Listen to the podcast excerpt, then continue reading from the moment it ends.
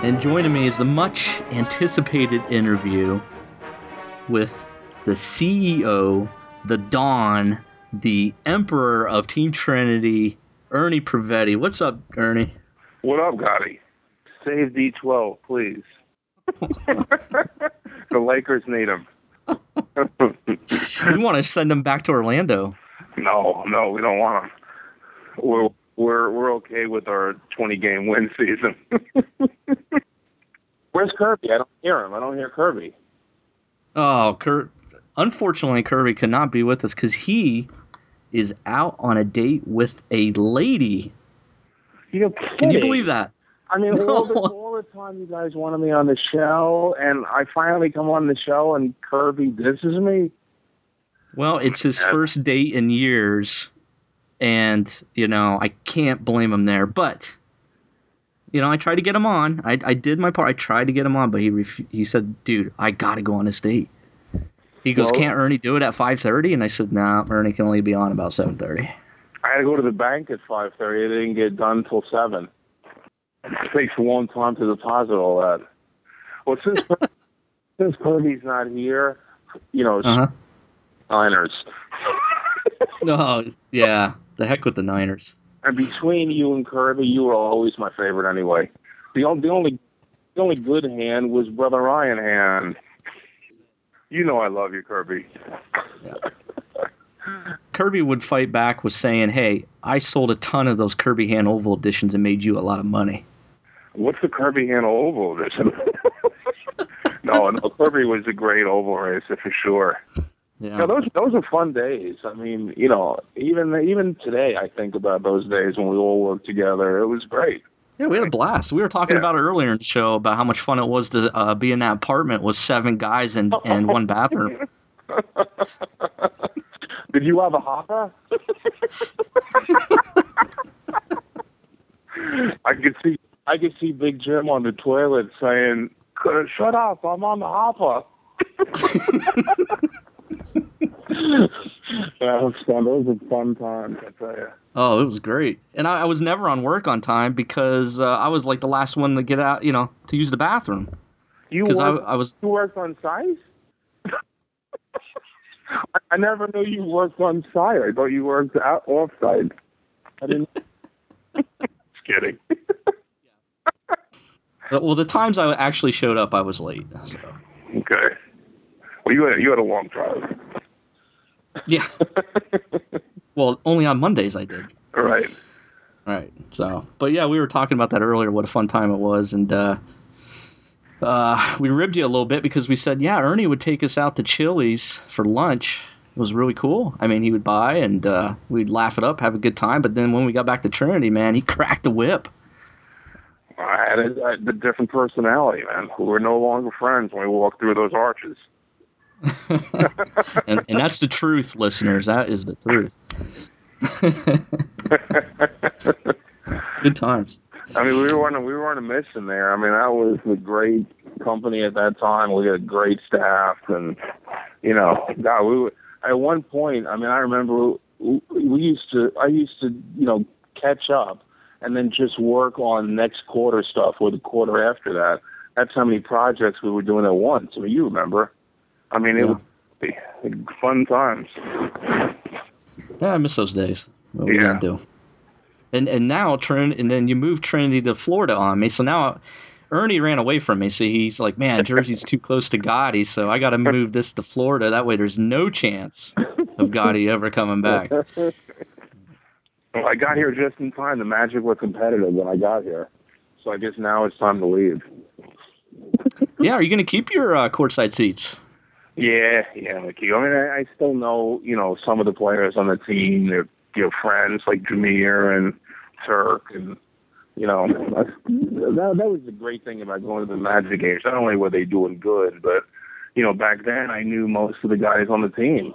I mean, it was like, you know, that's why I was probably so animated at the games. I wanted those guys to win because I liked them, you know. Yeah. Now it's, you know, there's very few veterans left and all new guys. But, you know, I'll keep them to see the, you know, unfortunately, I hate to say this, to see the other teams, you know, the Heat, Clippers, you know, whatever. Yeah. Yeah. Lakers. I mean, if Kobe's back, I'm there. I gotta say, I mean, Kobe, you know, I mean, I always did respect him, but I respected him a hell of a lot this year. I mean, he gave, mean, he carried that team for as long as he could walk. Ernie, you're going in and out a little bit, so just so Oh, okay. Yeah, well, we'll see what happens this year. And uh, I, I remember seeing you on TV, and I'd be like to, to all my friends, "Hey, I know that guy. He used to be my boss right there. See him? See him? See him?"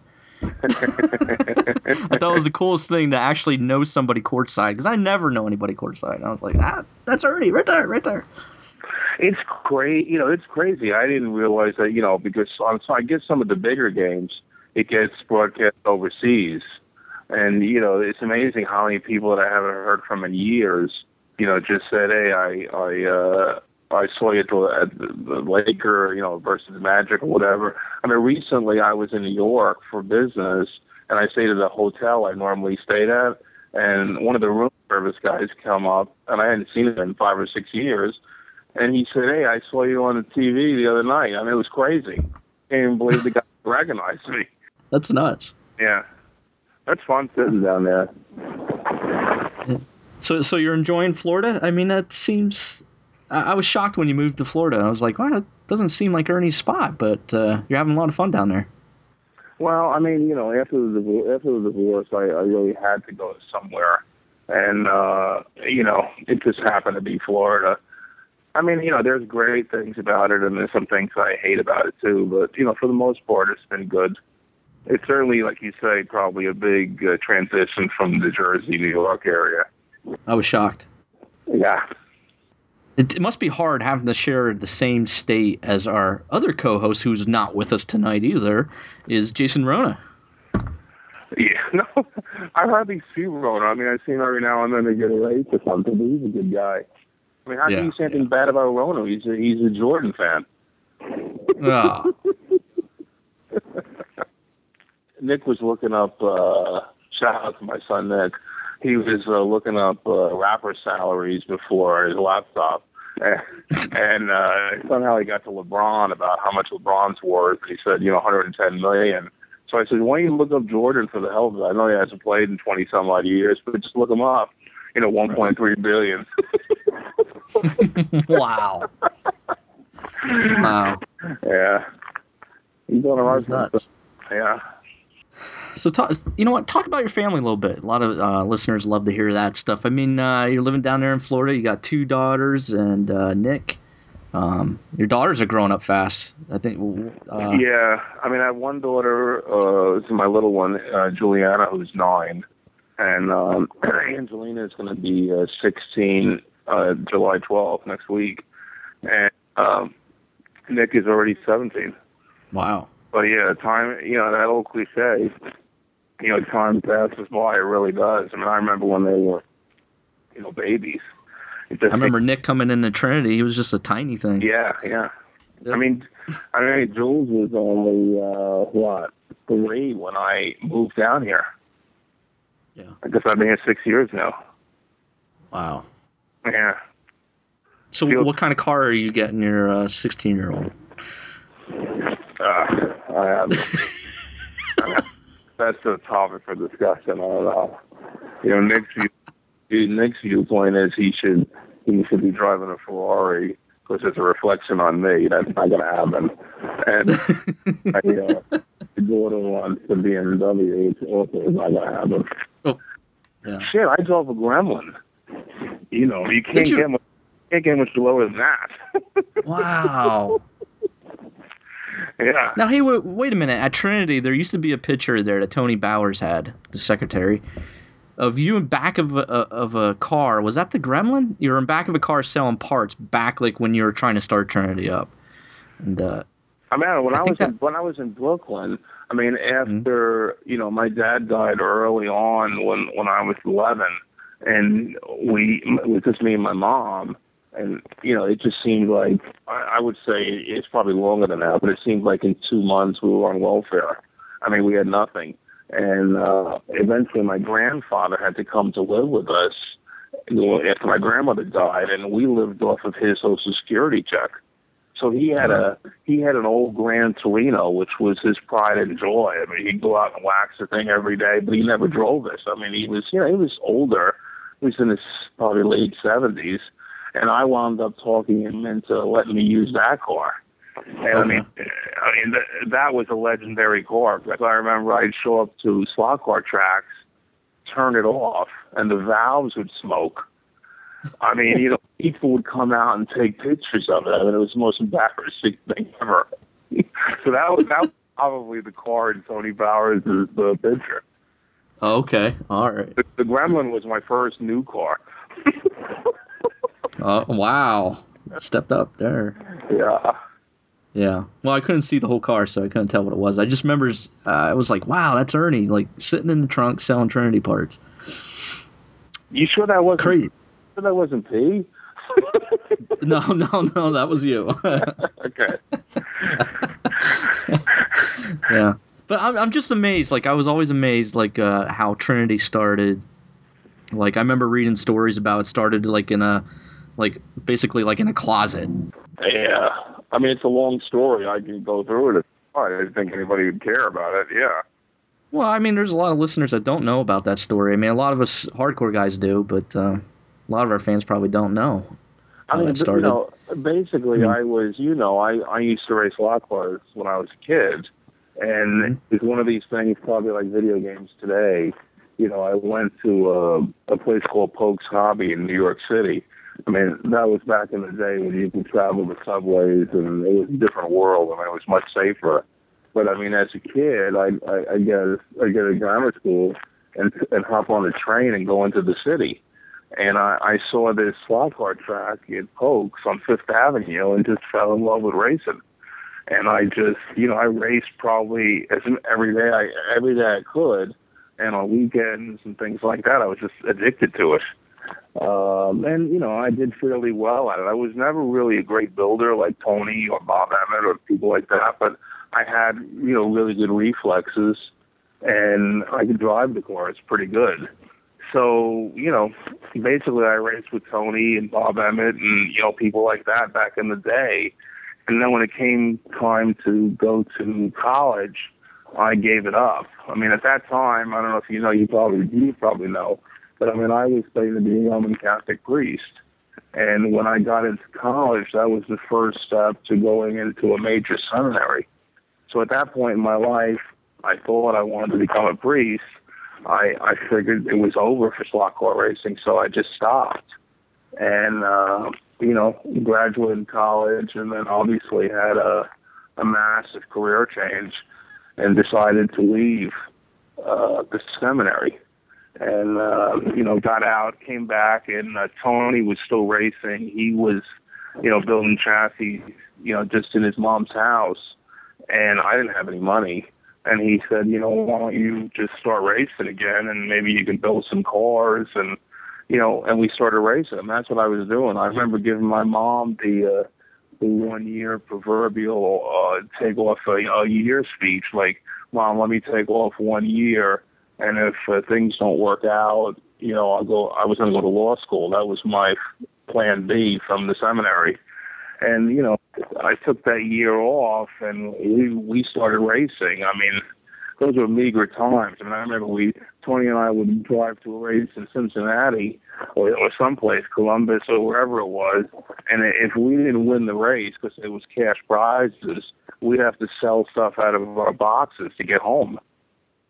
I mean, you know, we didn't have any money. I mean, when I think about some of the things we did back in the day, I don't know if it could ever be done today. I mean, it's it was just it's a different environment. But you know, I was traveling all over the country, racing and just building cars, and you know, loved it. I mean, I didn't have really any money at all. And then, um, you know, Tony was still building the chassis, and he said, I think he said to me one day, you know, you should get into the motors. And at that point, I didn't know anything about an electric motor. But again, it was that whole, I don't know if you want to call it entrepreneurial spirit, because at that time I didn't think I knew what that was. But, you know, I didn't think about, well, if I, if I make a motor, you know, I'm going to make $20 on it. I just wanted to make something and be successful. So I, I talked my mom into taking all the furniture out of the house. I mean, we lived in a, a three-story walk-up in Brooklyn. It was on the third floor. There was, you know, the living room, a kitchen, and the bedroom which my grandfather lived in because we lived off of his social security, so he got the bed. Uh, you know, I took, I stripped all the furniture out of the living room and built wooden workbenches all around the outside of the walls. And my mom and I slept on the slept on these cheap, you know, chase lounges that you would see at, you know, Walmart or something. You know, the really mm-hmm. plastic, crappy ones. That's what we right. on because there was no room. And that's where story. I just, you know, worked like that. I learned by the seat of my pants. And at that time, you know, we still slot car racing. And we had, I think it was Bob Emmett who had just saw the first radio control car. And I think Bob Rule had, or a Bolink, or maybe it was Don McKay of Jomac. And at that time, most of the slot car tracks were closing because the rents were so large and the industry started to go down a little. Nobody could pay the rents, and I looked at this car, and you know, it was before it was a crude or RC car, but you could race it anywhere. And um, I remember, you know, talking to Tony, and he was saying, "How are we going to get into this?" At that time, I was dynamically balancing slot car armatures. So, you know, people ran the motors, took the motors apart, put them in an envelope, sent them to me, and I'd refurbish them that was probably the majority of my business. And, you know, I had this dynamic balancer, and I don't know, I think it was Tony said, well, we should take the balancer back and uh, get it refurbished for radio control arms, and that's where we could start. And I remember we drove down to Virginia. You know, Tony looked at the map and said, I said, how far is this place? He was like, no, it's like four hours from Brooklyn. I mean, obviously that was wrong we were driving like nine hours into it, and it was still probably another five hours. I think it was in Lynchburg. You know, make a long story short on that, we we wound up getting in a car crash there. My my Torino was totaled. You know, oh. Bob Emmett had to come and get us, but we had uh we we changed the balancer over so we could, you know, balance an RC arm. Again, we didn't know, you know, we're uh no uh checking on whether this was a market at all. At that time, the RPMs were so small on a RC motor, there was no reason for rebalancing. So, I mean, the whole thing was a complete waste of time. But that's what got me into radio control. And I remember the first big race we went to. We went to this race at Ratty's, which was a famous track in, uh, was it uh, in Boston? I think it was I think it was in 79, 80. I don't I don't remember exactly what it was, but Bob and Tony were racing RC cars and we drove down there and I tell this story a lot. It probably wasn't like this, but this is what it seemed to me. I mean, I was mm-hmm. some dumpy little kid from Brooklyn. I had holes in my T-shirt. We drive my father's Gran Torino that, that you know basically smoked. So I turned it off, and I and I, we pull into this place, and the Associated's pits looked like they were from here to like you know, Virginia. I mean, it just looked like, you know, it looked like Penske, but like a hundred times. It looked like the whole track was racing for Associated. I mean, they had a guy, his name was Mike Rowland, and he just drove a, a panel truck of parts to each race. I mean, you know, they were, you know, just a huge company, you know, as they are today, but it was incredible for me to see that. And I remember talking to, looking at Tony, I think I said, "Are you crazy? We're never going to compete with these guys." and we were lucky enough to have Joel Johnson. He was the only kid at that time that wasn't racing for Associated. I think his dad had a a problem with them or they didn't like each other or whatever. So Joel was the one guy in the world who wasn't racing for him. And I wound up, you know, getting Joel to, you know, to run Trinity. I mean, I think he was at that time 12, 11 or 12, and you know wow. we got some notoriety at that race. I mean, it was that was the day when you raced outdoor all day, and then you'd race indoor at night. So it was like 24 hours of racing. And we went to that race. I mean, I had like probably six total motors. You know, I'd run outdoor all day, and then we'd go in the indoor, and I'd just crank up the timing on the same motors, and we'd run those. You know, we had no battery packs. I mean, it was so bad. When Joel went out to race, we were running for MRP, and MRP had one set of pinions. And at that time, Gary Ties was like the head honcho you know, we had to we had to wait for Gary to race. If I wanted to change ratios, Gary would come in. I'd have to get a rag and a wrench and take his pinion off so I wouldn't burn myself, and then put it on Joel's car. I mean, that's how meager wow. it was at the beginning. And but we got a little notoriety at that point. It was all you know, Reedy. I mean, obviously, I mean he was the biggest, and then uh, you know, Big Jim at Checkpoint was was trying to get a foothold into it, but you know, I don't I don't know if Joel won any won any of those events, but I think he got a couple of seconds and uh, a third. And for us, it was a huge deal. And you know, that was the first start we got. And then after that, it kind of propelled a little because we were approaching radio control like we did slot cars. And I think at that point, you know, maybe RC companies were just, you know, the motors didn't seem to mean much. They were working mostly on the cars the setups, the tires, things like that. And the motor was an afterthought. And we took the opinion that we were going to try to make the motors faster. And you know, we did a lot of things that other people weren't doing back in the day. We were we were pulling the magnets out, we were matching them, we were grinding them, we were using modular end bells, so the motors looked, you know, different. And you know, at that point, at that time, I was uh, getting motors from Mike you know, at that time of the year, people say to me they're in the motor business and oh, it's so hard now. It's so hard to compete. I mean, you should have been back then. I mean, at that time they had a a, a legitimate cartel, which today would be illegal.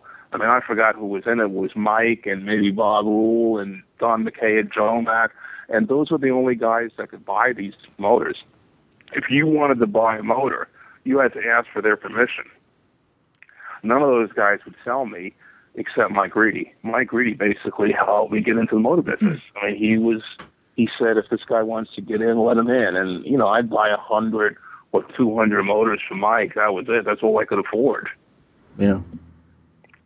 So that was the start. I mean, how it took off was, you know, it, again, it was Joel. And, uh, I forgot what year it was, but you know, Joel had a really good year, and most people had favored him that he might win the world championships. And I decided at that point we were going to go to Japan for the Japanese nationals, and told Joel, you know, he'd have to skip the worlds, which I think he really had a great shot at winning. And you know, he didn't really complain that much. I mean, he was uh, he was not only was he a great driver, he was a great kid, as you know, and he was all about the team. I mean, he'd do anything for me, and vice versa.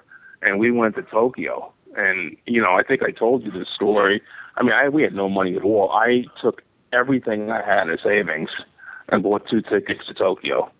And my dream was I was going to deal with Kyosho. I heard Kyosho was making another motor, so it was it was a Yokomoto Reedy, and everybody was buying the motors there, and I was going to get my own motor.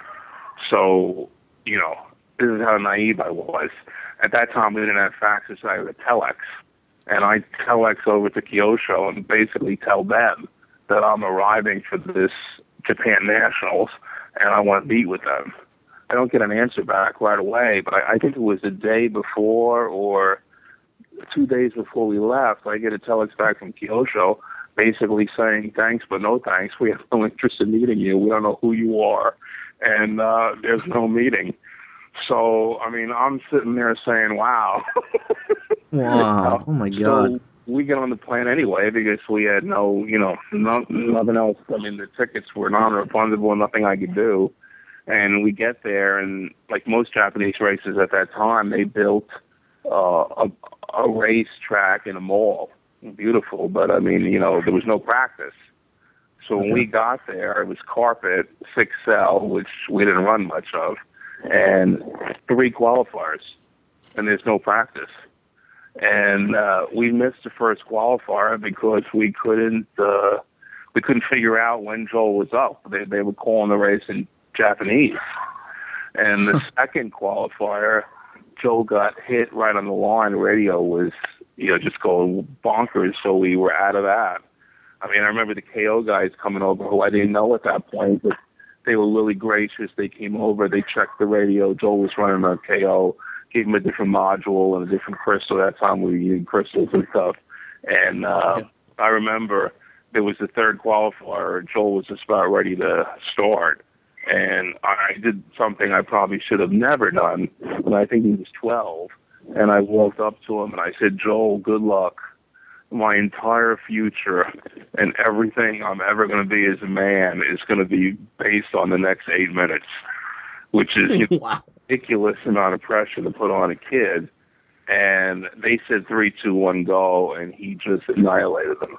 I mean, he had no trouble with the, uh, you know, with the radio, and obviously had no trouble getting around the track. I think he won the the race by three laps at that at that time, Masami was there and a couple other. They were younger guys, obviously, but I mean, we were mobbed after the race, and um, you know, you know, Japanese at that time very inquisitive. They they couldn't understand how we could take a Japanese motor, which was a Yokomo, and run it, make it much better than what they were running. And I got a tap on the shoulder from a young Japanese kid who said you know, basically Kyosho has made a mistake. We'd like to meet you tomorrow. And later on, I found out that kid was Aki Suzuki, the the, the son of the owner Hisashi Suzuki of Kyosho. He took it upon himself to, you know, extend the invite.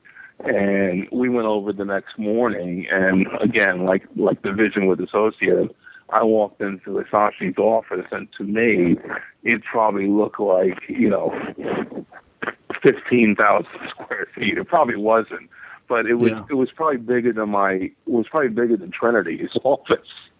And I'm you know pleading out my case. At that point in his office, I'm starting to realize, okay, great, you've gotten in. You know, the owner of Kyosho's office, Joel's won the Japanese nationals there's one problem. You don't have any money to buy the motors. So at that mm. point, I had to switch directions and basically, uh, you know, ask him for credit. That if he would give me motors on credit, you know, we would share the technology with him, and I'd do everything I could to help him, and yada yada yada. You know, uh, I was talking through a translator, a guy named Mori Matsumoto at that time, who was talking to Hisashi who really never spoke any English at that meeting. And, you know, we bowed and left, and I went home, and I got no response, and I figured that was it. And about two weeks after that, I got a, a telex from Mori Matsumoto, the translator, saying that Mr. Suzuki is going to trust you, and 500 motors are on the way. And I mean, I was you're just completely blown away and um, you know we got the motors, started working on them. Joel was really successful with them, and I think it was probably a year, a year and a half after that, we were selling thirty thousand motors a month.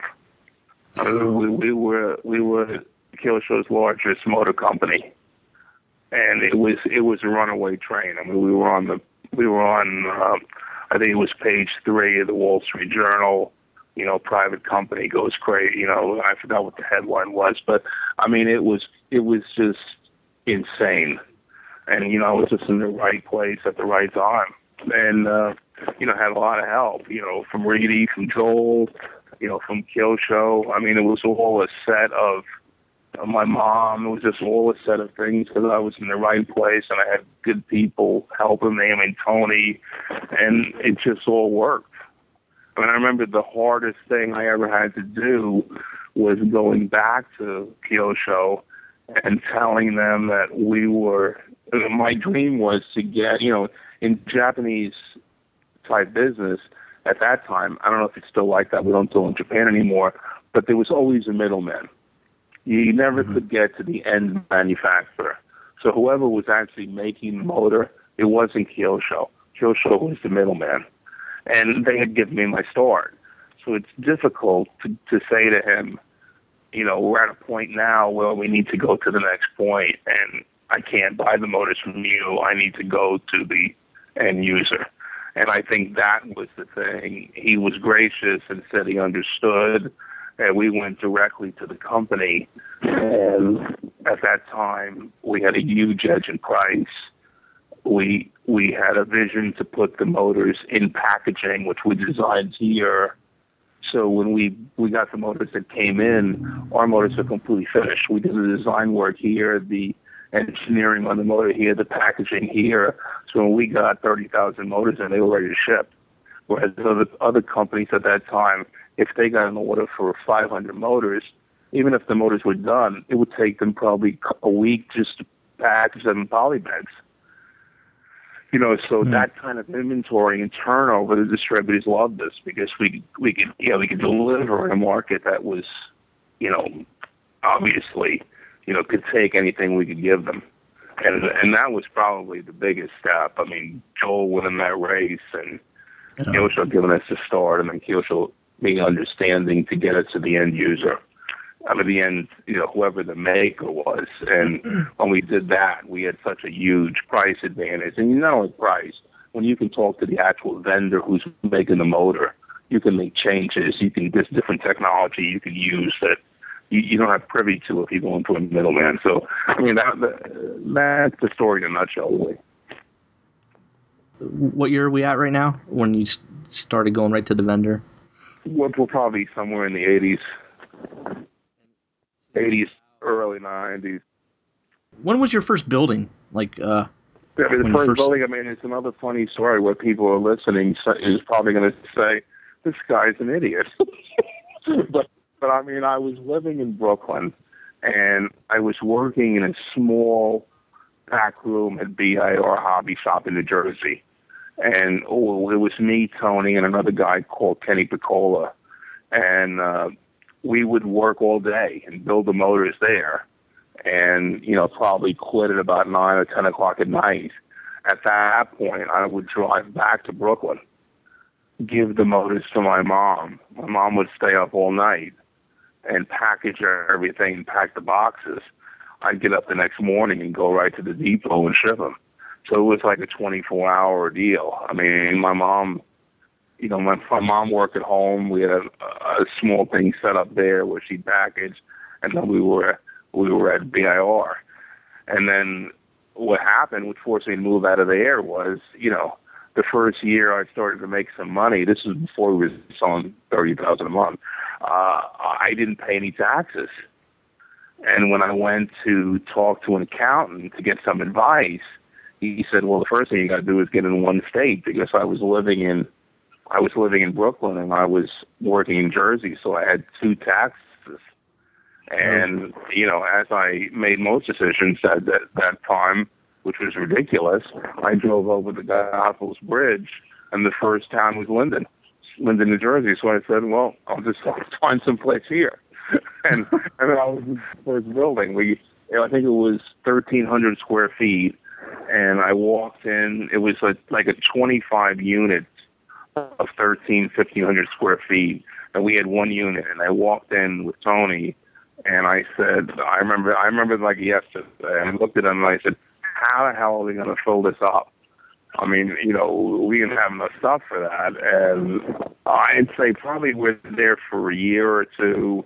And we had, I think, 23 of the 25 units. They just kept blowing holes in the wall. And, uh, you know, we stayed there for a long time. And uh, then from there, we went to a, a building, which uh, uh, I think it was, I think that was Meridian after that, wasn't it? I can't even remember. I remember mm, I yes. bought. I remember I bought that building in Edison, and um, we went from there. Went from renting to to buying this building in Edison, and that's that's where we had our greatest success, I think. Yeah, that factory was huge.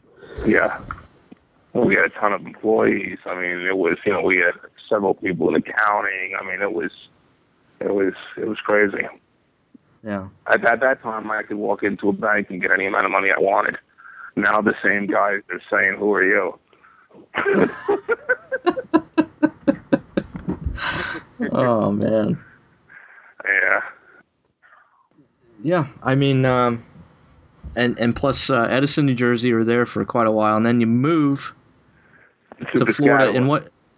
No, no, oh. I went. I think from there we went to Piscataway, or, or, or no, maybe with Piscataway was before Edison. Yeah, Piscataway was Piscataway was the next step. It was renting again, but it was a bigger place, much bigger. Right. Okay. And then okay. from Piscataway, I bought the building in Edison. And right. you know the problem with Edison, you know, which I'm sure most people know, and maybe some people don't. You know, I went through a very bad divorce. Um, it removed me from the business quite a bit. At the same time, I, I went through, you know, open heart surgery, which yeah. you know rem- removed me from the business, and you know things just started to go south. And at that point, I had to make a decision that I want to take care of my kids and raise them, or that I just want to take care of the business, and I had to take care of the kids. And you know that kind of you know that empire or whatever you, you really had back then, you know, it just couldn't sustain everything that was happening. And um, I moved to when I moved to Florida six years ago.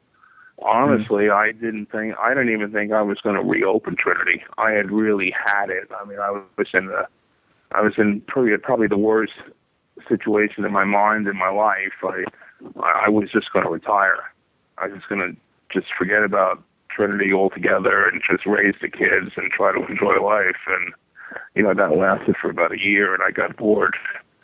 And uh, you know we started up down here, and you know here we are now. I mean, you know, it's it's you know Trinity now is on a smaller scale, but I can see the the same seeds that I saw back then.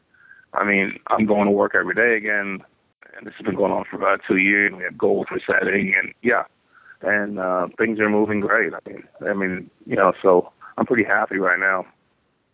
Yeah, and uh, you guys seem to be um, coming back in the mix of things. I mean, there's some chatter back there that Trinity's coming back, and uh, um, we're back, baby. You know, yeah, I mean, you're starting to make that climb back up. And, uh, yeah. But yeah, I mean, I know there's a lot of people wondering, like, well, what happened to Trinity? Well, I mean, right there it is. I mean, I, I know that, you know, the whole divorce thing really took a toll on you. And then, like you said, probably your failing health came from that divorce pressure, I'm sure. Yeah, yeah. And, and you know, it removed you from the industry and you, you had to make a choice. And uh, um, now you're regrouping and uh, doing some things and making a comeback. Yeah, I mean, a divorce took three years, and when yeah. you when when you're in court for three years, and when you're trying to raise three kids, and at that time my my youngest daughter was six months old, and at the same time I had staples in my chest. So you know, I, I like to tell people another story where, where people talk about money or whatever. I say, you know, when you're on an aluminum slab nude, and they they and they you know run you into the operating room and all you see are those lights you really don't care how many zeros you have in your checking account anymore all you care about is getting off that table and you know most people say you get a revelation when something that bad happens. Well i think i did. I mean it, i i got a new lease on life and i just appreciated my life a lot more. And the things that are really important like your family or your kids or whatever you know. I mean, you know, I mean, I, I when I, in the in the old days, I mean, I get up at five, you know, drive an hour to work because I lived in Saddle River, work till about eight eight thirty, drive home, and get home at nine thirty at night, and run straight into my office at home, and then start the whole thing all over again. And yeah. you know, I was working six seven days a week. Eventually, it's just something goes Ernie would email me like three in the morning and stuff with, you know, and I'd be like, and it'd be like, how come you're not responding to me? I'm like, I'm not up at three in the morning, dude. that's that's the that's the joke in the industry now. Don't give Ernie your email address. Somebody said that to me today. I forgot who it was, and they were at the place, and I said, "Give me your email address." And guy kind of looked at me funny, and he said everybody says not to give you the email address. I don't want to get emails I get four in the morning. It's so bad back then. I mean, I was so motivated or crazy. I mean, I was sleeping with my BlackBerry. I mean, it's nuts. You don't do that now? no. No. You know, still work hard, but you know, trying to get a balanced life, and especially for them. You know, I mean, honestly, I work forty a week. So I'm losing a little bit there, Ernie. Sorry. Yeah, I'm saying I'm, I'm working a four days a week now. Uh, you know, and sometimes I'll go in myself on the weekends, but you know, I'm trying to do more stuff with them. Now, how how how close is Trinity to you now? Now we're really close. I mean, we were far before, but now I'm within ten minutes. Oh, okay. Yeah, so it's easy. Yeah. And and you still uh, Tony P moved down with you, and he's still there. I see on Facebook. I see his pictures and stuff. Looking good. Yeah. He's doing well. You know, he's married. You know, so uh, Poor lady. right? he's still as grumpy as ever. What's what's the uh, typical day like for you then? Like now, like, that's a one of the questions that fans like to hear. They like to hear like when you wake up and stuff. So you so obviously you're not you're not up all night anymore like you used to be. Now you get up at uh, what? I think you're up by uh, five thirty according to your Facebook statuses and stuff. a typical day for me is I get up at five a.m. and like if the kids are if the kids are in school, I'll you know grab a quick cup of coffee, check some email, and then I've got to get them up at five thirty. You know, breakfast. My my two older ones who go to uh, high school have to be dropped off by like six twenty. Drop them off, come back, and then Jules, who's in you know uh, Railway Grammar School has to be dropped off by 7:15. At 7:15, I drop her off, and I'm off to work. And uh, Jules goes to aftercare. Uh, Nick and Ina can come home themselves by bus, and I'll pick up Jules at about you know five, five thirty. You know, get home, make dinner, work on homework, whatever, and start the second shift. And uh, that's the way it is. yeah, you make a hell of a dinner too. I see some of those photos.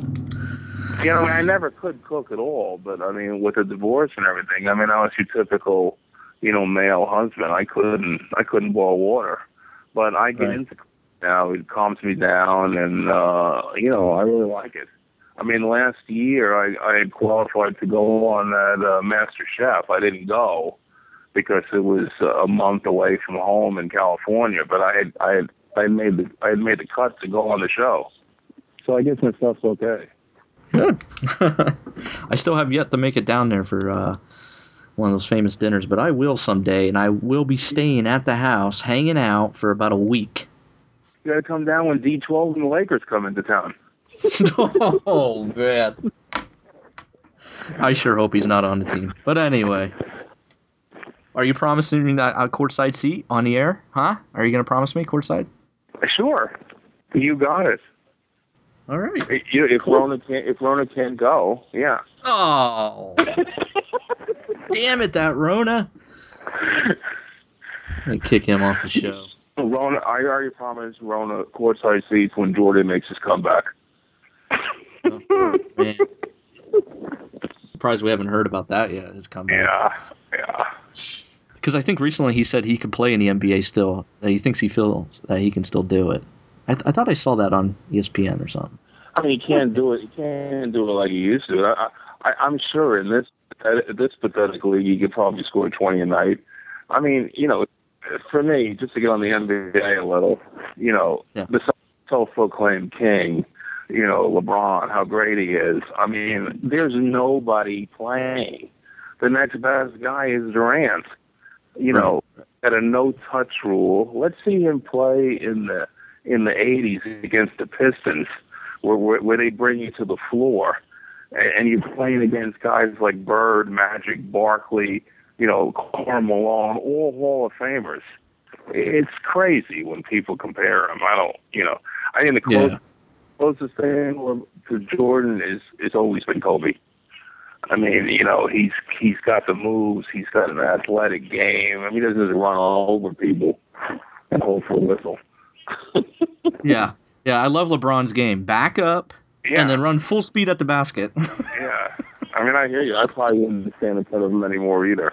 Although, you know, uh, who's the guy on the Bulls? Uh, Hinrich became my hero when he tackled them to the floor a couple of times when they when they dropped that streak. Man, I I saw the Bulls. The Bulls came to Orlando, and Hinrich was walking past my spot, and I said, "You're my hero." And, and he, I said, "He said why?" I said, "You're the first guy that stood up to LeBron and took him to the floor." He just laughed and walked away.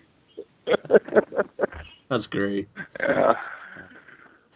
Well, there's the NBA talk, fans. We always talk NBA every week. Yeah. There you go. Um, What do you say, Kirby? Oh, yeah, that's why You're not there. yeah, he claims he's out on a date. I really doubt that. But anyway, Kirby's still won first base. I guarantee you that. um, so anyway, we put out there that you were going to be on the show. Um, everybody was excited.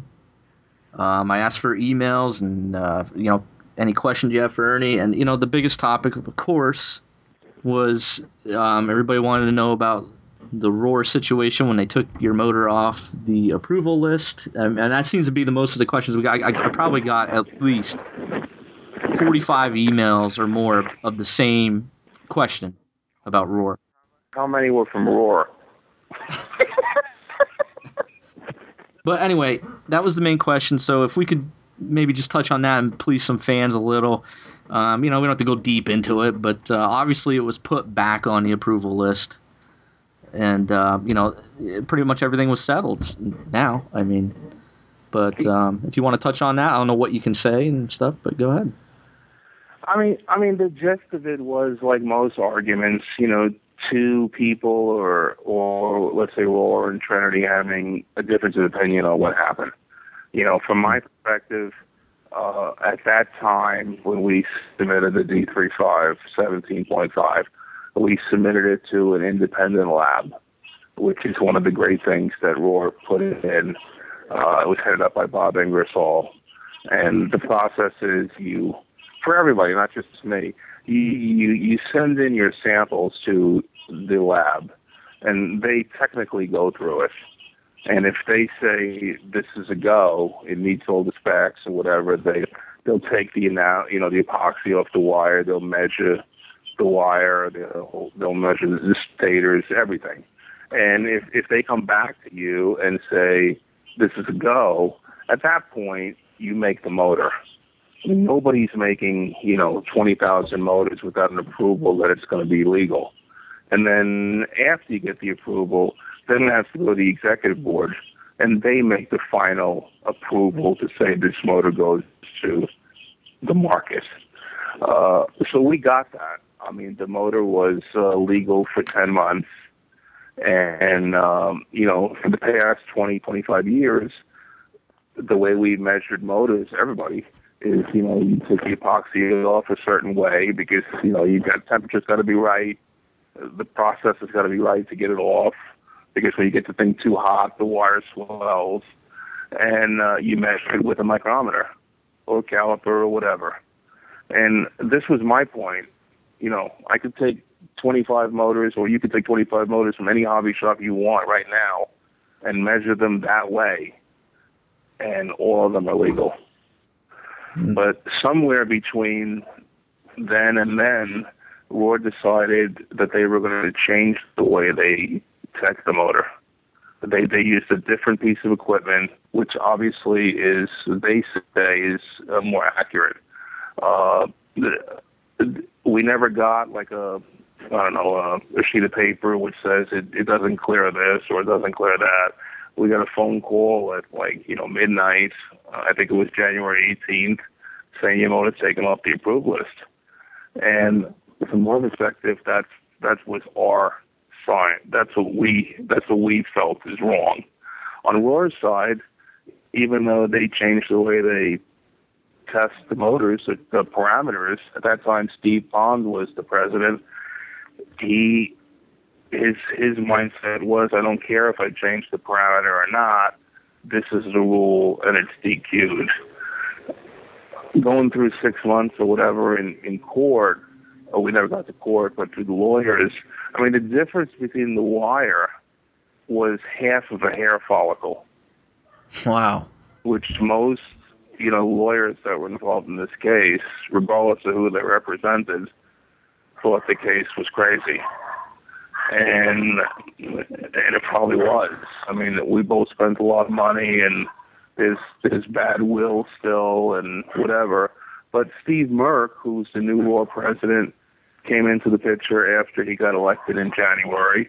And, you know, we flew to Washington, D.C. in June and, you know, hashed it out. Like, you know, two guys and the lawyers were there, but basically Steve and I just hashed it out. I mean, he's a good guy.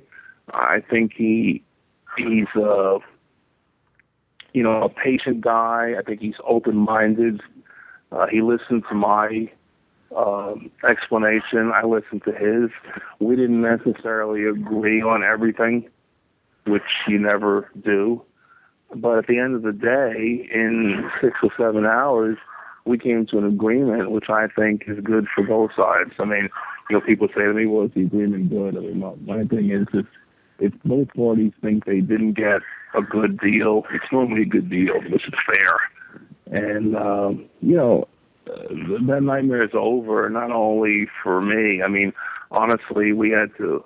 We felt we had to bring the lawsuit for for several reasons, and it really wasn't about you know Trinity team drivers or whatever, but we sold an enormous amount of those motors to consumers everywhere, you know, nationwide and overseas.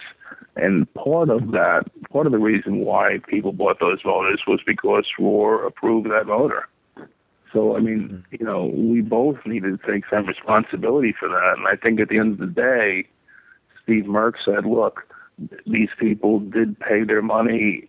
We, we approved this for whatever, you know, those people should be allowed to use their motor, which is, was my point all along. And, you know, for me, there were two solid points in this you know, that, that we were hoping for. One was that people could use the motor again, that, that felt they bought this motor and it now became a paperweight. And two was to get the independent labs restored. And um, I think that's a great thing for racing, not only for me, but for everybody. And, and Roar's agreed to do that. And I think, uh, I think it's September 1, the, uh, the Roar independent labs will be back in force. And, you know, I think Roar's, you know, making some good chances, uh, good changes. They really want the organization now to be transparent, so you know people know what's going on. And I think if you know they fit, they they come through with you know a lot of what they're saying, and and I think Steve Merck's going to be a good leader for them. I think it's only help all of us. I mean, we need to put the, the, the you know divisiveness this you know beside and just get back to having fun and growing this industry.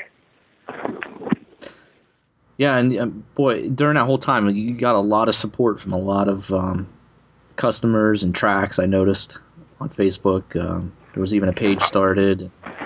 I was amazed. Um, I mean, the, the the outpour. I mean, naturally, you know, you you have some people that don't agree with you, but for the most part, I mean, the backing we got from our customers and friends was just, you know, I was shocked. I was, you know, floored. I mean, it was just great. You know, and I said on the podcast during that time, I said, I think this like kind of like uh, re-energized you. Well, yeah. I mean, you know, I don't know. I mean, I was pretty energized. I mean, you know, you got to figure I mean, I think last last year, I mean, we sold by far the most brushless motors of anyone, and you know, we were we were on a roll, and then this comes, and it you know, it kind of kind of derailed us a little, but you know, I try to stay focused on what we needed, and I think what we needed was these customers again to not only have faith in me, but to have faith in Roar too, that they could believe when Roar says you can buy this motor you know, right. you can. And I think Steve Merck, you know, deserves some credit for that because, you know, I think people are going to respect Roar for that. I mean, it's it's bigger than just this small racing community, which a lot of people racers don't understand that the market's much bigger than that. I mean, we need a, we need a space for everyone. but we can't just dedicate everything towards racing. I mean, Yeah. there's a lot of people that depend on these rules to be raced all over the all over the world. You know, people like countries like Australia, France, they they're still running Roar rules. So you know, it has wide impact. Well, again, uh, yeah, you had a lot of fan support. It was almost like everybody circled the wagon there. You know, like uh, it was really cool to see that at the time. Actually, I mean, uh, no, it was not cool what happened, but just to see No, the support sure, and everything, and yeah, and I think you realized then too, like, wow, we got a lot of uh, customers and fans out there that are backing us up here, and I don't know, I just think it kind of like I always said, like, it woke up the sleeping giant a little, and uh, created this buzz, and uh, hey, sometimes controversy is good, so. Greg, like Reggie Johnson says, as long as you spell the name right. exactly. Well, hey, there it is in a nutshell, fans that were asking. So that was, uh, you know, everything's good now, and hopefully everything remains that way. Uh, like you said, uh, new president, so Yeah, I mean, I think you know, I'm, and I gotta say, you know, over the years, I've been a a pretty big adversary of Roar, but you know, this is the first time I think I feel that there's good growth potential here, and I finally think manufacturers, not only me, but other manufacturers too, are going to find that maybe finally we're going to be able to work hand in hand. I mean, I don't. I think you know sometimes racers think that the manufacturers want to run Roar, that's not the case at all. I mean, I certainly don't want to. I don't have enough time to do that. But what I'd like to do is bring my input into it from 32 years of being in the business and just put my input in and then let Roar vote on it. But I mean, sometimes if they don't have any input from any of the guys who have the most vested interest in this, this is how we make our living. It's hard, I think, to pass votes or or, or pass rule changes when all your affiliates have no idea what's going on.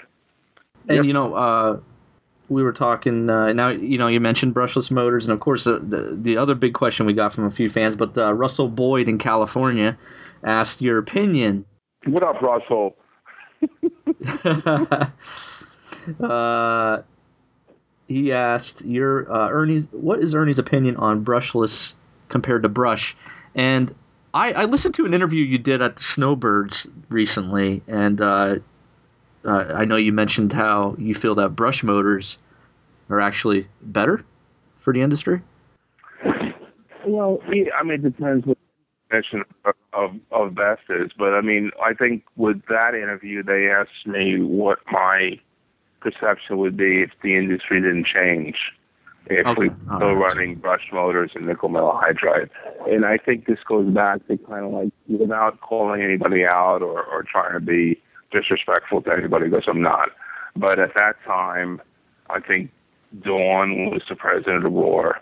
And uh, I think you know, she was trying to do as good a job as she could do. But at that time in the industry, Uh, the industry was rocking. I mean, brush motors were doing good. Nickel metal hydride sales were good. RC cars in general were good. And the brushless motors were brought up, and these LiPo batteries were brought up.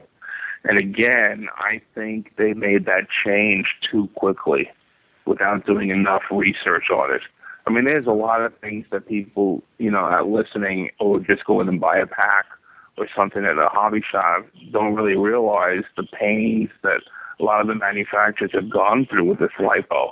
I mean, there's constant rule regulations. There's constant shipping regulations. You know, you can't ship a LiPo battery pack to the USPS anymore, Postal Service. You have to ship that FedEx or or, or UPS. There has to be special, you know, uh, documents, hazardous documents. You know, the, shipping cost on the batteries versus a nickel metal hydride to a LiPo are ridiculous. Uh, you know, brushless. I mean, you remember the old brushless myth. And I remember, you know, I'm gonna call a spade a spade, but Bob Novak telling us that, you know, you put this brushless motor in, they all run the same and they never blow up. Yeah. That is not true. I'm not saying Bob was lying. I'm saying Bob didn't realize that it it, it, wasn't a true statement. I mean, every brushless motor is different. I mean, if it was all the same, if every motor ran exactly the same, racing would be over anyway. There'd be absolutely no reason to race. It'd be all the same speed all the way around the track. But like every like every electric motor, there's some difference in consistency. There's still some Chinese girl or an American worker, whoever it is, is going to hand wind that stator. That maybe he's having a tough day, or maybe she's having a tough day, and there's some variance. There's still going to be some variance in the rotor material and the magnet material. I mean, it's not, you know, all it's cracked up to be. And from my perspective, in an economy that we exist in now, I think it's way more difficult for a, a dad to go into a hobby shop, buy a car kit, whatever car kit, and then buy a hundred and fifty dollar lipo pack and a hundred and fifty dollar, you know, brushless motor. And that's a big investment up front where he could have bought, you know, a thirty dollar brush motor and a, a fifty or sixty dollar nickel metal hydride pack. I mean, it's it's a different going to the counter. It's different. I mean, it's the it's the old thing when we saw we were making on road cars. You remember? I wanted to make the best on road car with all the parts in the car. I mean, everything in the box, aluminum pieces, whatever we never could outsell Associated on the cars. And I always say to myself, why? Our car's so much better. The problem is the 12L or the whatever kit they had, the kit was reasonably priced. They didn't have any extra. So you bought the car and then you bought the aftermarket parts. And you could buy the parts when you wanted to. It wasn't as big a hit as it was when you bought one of our cars. And I think that's what's happening with brushless. Sure, brushless is better if you're just going to knock around in the backyard. You know, you and Kirby are going to goof around and just run over each other. Yeah, from that point, brushless is better. But from a race standpoint, it's exactly the same or worse than what we did before. I mean, come to a big race. Anybody that says, you know, Charlie or Dieter or any of these guys – aren't doing more work than they used to do have never been to an on-road race. I mean, they're still hmm. looking for a half of a tenth of a second somewhere. You know, the battery packs, if you run them too too long, they puff. As soon as they puff and swell, they're no longer any good. You know, how many battery manufacturers are replacing the puff packs? I don't, you know, it's just a lot of variables there. I just think we'd be better off. And then, you know, look at an old brush motor versus one of these. You know, I guess I'm old school, but to me, I love the way the brush motors look. They look like a real motor, not an not an aluminum bar with two shafts sticking out. but you know, I mean, it's each his own. I mean, you know, uh, I think you know, racing is good today. I mean, it's okay. I wish we had more entries at races. I think there's many, many reasons why we don't, or that can be better. You know, I think when our economy comes back, if it does, that'll make it better. I think Roar can make it better. I think people need to stop being divisive and try to work together, whether you're an outlaw club or whatever. You got to put the fun back into this. Stop, in, you know, insinuating that anybody who's fast is cheating. We've been going through that for you know what, 30 years. I think yeah. that fun's got to be instilled into it, and and that's when people talk about the old days. That's why the old days were so good. I mean, I remember, I remember when the the second Cleveland ended, whatever it was, 8:01 on a Sunday night, 8:02. I was thinking about next year. I mean, yeah, that just doesn't happen anymore. You know, I couldn't wait to get there to see the associated guys or to see Reedy or see what big teams were coming in. It, just doesn't exist anymore. Yeah. And you know, there's no rivalries really because they're all gone. I mean, you know, Gene and Roger, you know, Pops. You know, that was a big rivalry, Losi and Associated. I mean, they're still there, but those characters that made racing, you know, as much as I disagreed with Gene and probably everything, he was a character. I mean, you know, sure, I wanted to beat Gene, and Gene wanted to beat me. But I mean, those are the guys that that made this industry. Pop Losi, you know, uh, Joe Mack, Don McKay, you know, it was just, you know, race. We need that again. We need to have some legitimate rivalries that that aren't hate filled and just good fun. You know, like every other sport has. You know, why do you watch NASCAR? Well, and you, you know, you, you got your fan and you got a guy you want to boo for. You know, right. So how, how do you think we get back to those days though, as far as getting the rivalries back? I, I think probably you know Roar for for big racing anyway probably has the the most influence in that, and I think they're on the road. I mean, you know, I went to the West Palm Beach Nationals in Florida a couple of weeks back. It was the first Roar race I had been to in a long time, and I gotta say, you know, they had this race crew, with Jimmy Babcock, a few other people, and they came in and they run the race. I mean, they had their own tent set up. They did their own tech. They ran their own race. It was it was a pretty sweet deal. I think that's a great start. I think if you know if Roar becomes more and more transparent, and I don't understand why we don't have a, a driver's like a seeding like they do in tennis or golf. Who's the number one driver in the world? Who's the number two? Who's number three? You need to get rid of a lot of these people who are sandbagging. You know, guys that have been racing for 20 years that are still running stock.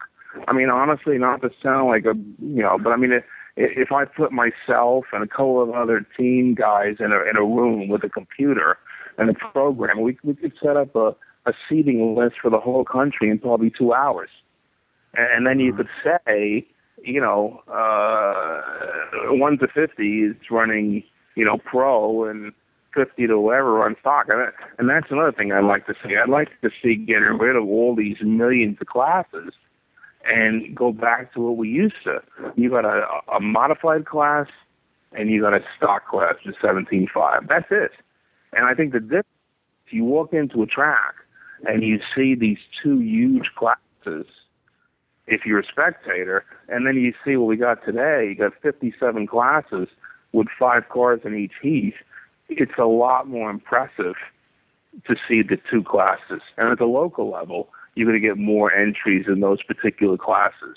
I mean, you know, it's got to be exciting. You got to draw people in to spend this kind of money. You know, and you know, I mean, what do we got? I mean, I, a lot of people say they want to slow the cars down. Personally, I think that's a mistake. I mean, I think all we have in this industry is speed. We're selling speed. Once the speed is gone, you might as well build a model. And if you're going to run the course so-so around the track where it's no longer fun, I think that's another problem. Although I must say, I think the vintage, you know, Trans Am series is great, and and I, you know, with the Formula Ones, I think this year F1 is going to be really big with that VTA series.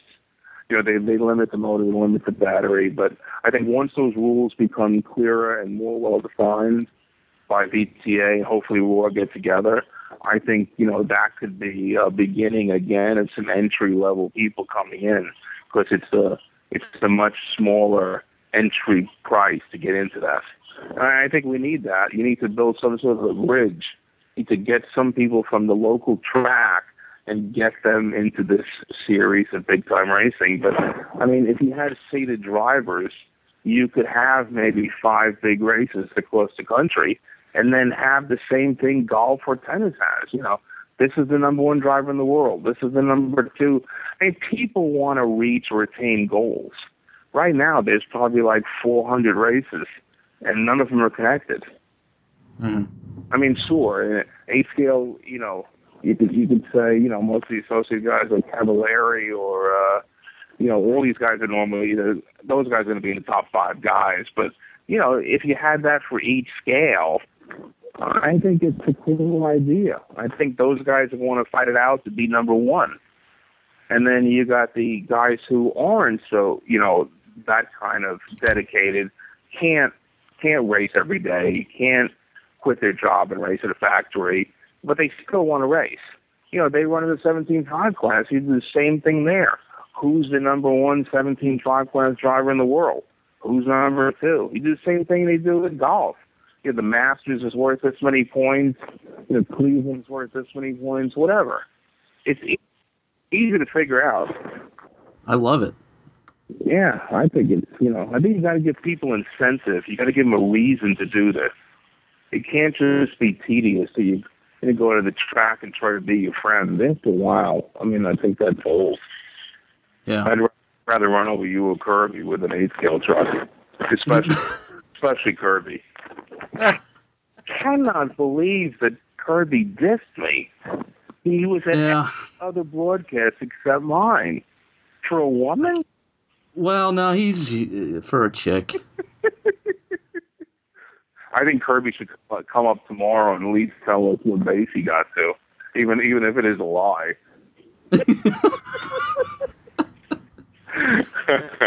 I agree. Maybe I should text him and see what base he's on right now. Yeah. Text him quick, see if he responds. Tell him he's getting beat. He's getting beat up pretty bad by not being here. Not here to not here to defend himself, and Yeah. we'll run him over. Yep. Um, Wait a minute. Breaking news. I just got a breaking news from ESPN. Dwight has, oh, Dwight has just announced that he will not be able to make a decision by Friday. love it. Thank you. You got me all excited there for a second. All right. Well, okay. Let's skip around here. We'll we'll we'll bounce around. I got a few questions, and then I'll give, let me, you give, me, go. give, me, give me some hard questions. Well, I don't got nothing hard, but uh, Somebody's got to want some dirt out there. Come on, guys. well, we did, we did have a question. let me. Uh, I think uh, we answered that one from Russ. And uh, here, here's one from Tyler Weaver. He wants to know: uh, Does Trinity plan to get back into making aluminum or graphite hop-ups again? Uh, example: Matt Francis Kinwall type optional parts. Yeah, probably not because again, different different part of the industry. I mean, back then when we were doing the Matt Francis line and the Kinwall line, I think a lot of the cars back then had very brittle plastic parts. We were like most people, you know, maybe making the same exact part out of aluminum or changing it a little and you know and making it of aluminum with different colors. But again, you've got like Losi owned by Horizon. And when we ran into the trouble was you we sell to just about every distributor, but some distributors didn't want to promote Losi because, you know, they didn't have it. And when you get to that point, when you're making aluminum parts, you know, you cut your volume down by a third or fourth. It's hard to to keep up with that volume. So we decided at that point to pull out. I mean, you got companies like RPM who's doing a great job of selling aftermarket parts. You know, my vision now is to stay within what we know. And we have so much more work to do with electric motors and batteries, even say, you know, right now I've got four battery lines. I mean, you know, B, which is our, you know, inexpensive line. We've got titanium, which is carried by most of the distributors, which is a, a great product, but at a, a low level price. You got the RevTech 100C, which is one of our best packs and probably the most famous. And you got the Sting packs, which are, you know, probably our biggest high end pack. So we got four lines there. I mean, it takes a lot just to order those and keep up to the specs and the changes and et cetera. You know, I want to get into some electric flight and, and again, that's going to take more time. I want to get more into the eight scale electric. We're in the process now of revamping our whole off-road line, our quad motors and our eight scale motors. We had them with one vendor, which we didn't really have as much success as I liked. I the motors were fast, but we had quality control problems with them. We're now moving that with all new designs to our D35 vendor.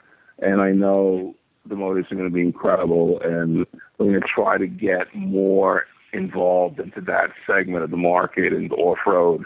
You know, we got J.R. Mitch now. He's doing a lot of testing. Uh, you know, uh, John Benoit. We have a lot of people locally that are helping us, and I'm really pretty excited about that. So I want to try to, you know, stay more focused on motors and batteries, and you know, working on you know a lot of new products, accessory items, but they don't necessarily deal with cars. And and the other thing is with cars, I mean, you know, I think if somebody selling products like mine, you know, motors and batteries, I need to be somewhat neutral. I mean, if I start making stuff for Associated or something like that, or Losi, or I get tied to one manufacturer or another, I limit myself on who wants to run a Trinity motor or a Trinity battery pack or whatever. I mean, honestly, I don't care who runs the Trinity pack or Trinity motor. My objective is to get it across the finish line first. I mean, if somebody's got a Trinity motor that's running uh, an associated car, I'm going to do everything I can to help them at the race. I don't see the car anymore. What I see is, you know, promoting my brand. Um, very good there. Uh, you know, you mentioned John Bernard. Yeah. Uh, actually, we have a question here from John Bernard somewhere here. I gotta what up, John? it. What up? What up? What up?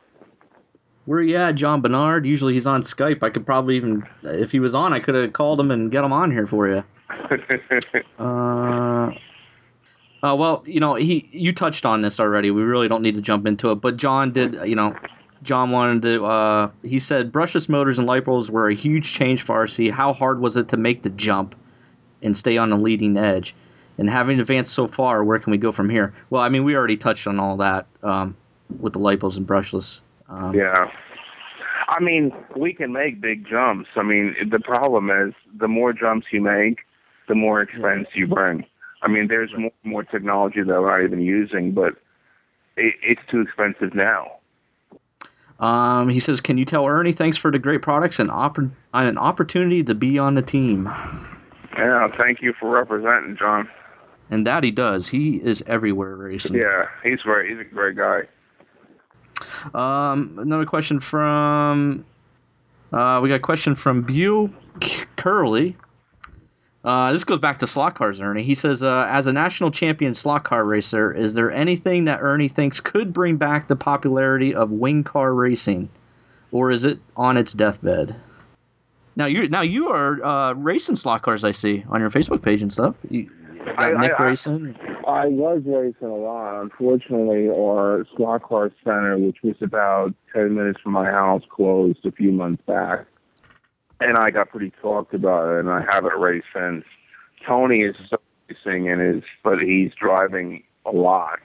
Because, you know, now he, if he's got a race at a, let's say a place in Jacksonville, you know, he normally, he, he still races the way we used to. He'll go the week before and practice and then drive back and then go to the race. And I, I just haven't had time to get involved in it. I, I think I'm going to go to the next race with him, which is at uh, the Viper Pit. Uh, but wing cars, I mean, all I can say is for me, I mean, when I raced as a kid, uh, the cars obviously didn't go anywhere near as fast as as they did. I don't even know what the records are now, but I remember I had the, the world record for the Blue King track at 500 laps. I mean, they probably do seven or eight. I'm losing you a little bit, Ernie. Yeah, I mean, can you hear me now? Yeah, Ernie's. By, by the way, Ernie fades in and out because he's in his Dwight Howard locker that he has in his uh, in his uh, house. I have Dwight's locker, and I'm just hoping and praying someday he comes back to the Magic. I'll tell you a quick funny story about Dwight, but you got to get me back on this topic, which we're on, which I already forgot about. But you know, I, I've sat next to that bench for I don't know how many, five, six years. I mean, mm-hmm. I, I- I've been like two inches from Dwight, and you know, built him some RC cars the whole route. He's never said a word to me. Okay, when when he came back here as a Laker that time to Orlando, I mean, the whole place was out for him. I mean, I was screaming at the top of my lungs from the side. I mean, that was the first time that Dwight said some shit to me that I can't repeat. But, it was, but it was nice to understand that he did recognize me. Well, But I, hey, what were we talking about? About uh, the popularity of wing car racing and slot cars. Do you think it's dead, or it could make a comeback? I, I I hate to say this, but personally, I think it's dead. I mean, you know, I can't even. I tried coming back to run a wing car. I couldn't even follow the car. It was so fast. I mean, basically, the way it is now is you run the car almost flat punched around the whole track. If it falls off, you build a new car. I mean, to me, there's no racing involved in that. I mean, the, the what they're trying to get going, which Tony's been a big proponent of, and Ron Hirschman and Joey Neumeister. They're, they're doing this retro class, which is old school chassis, no wings on the cars. You actually got to drive the cars, and it's fun. I mean, I had a lot of fun doing it, and uh, you know, as that builds, I think that could help slot car racing.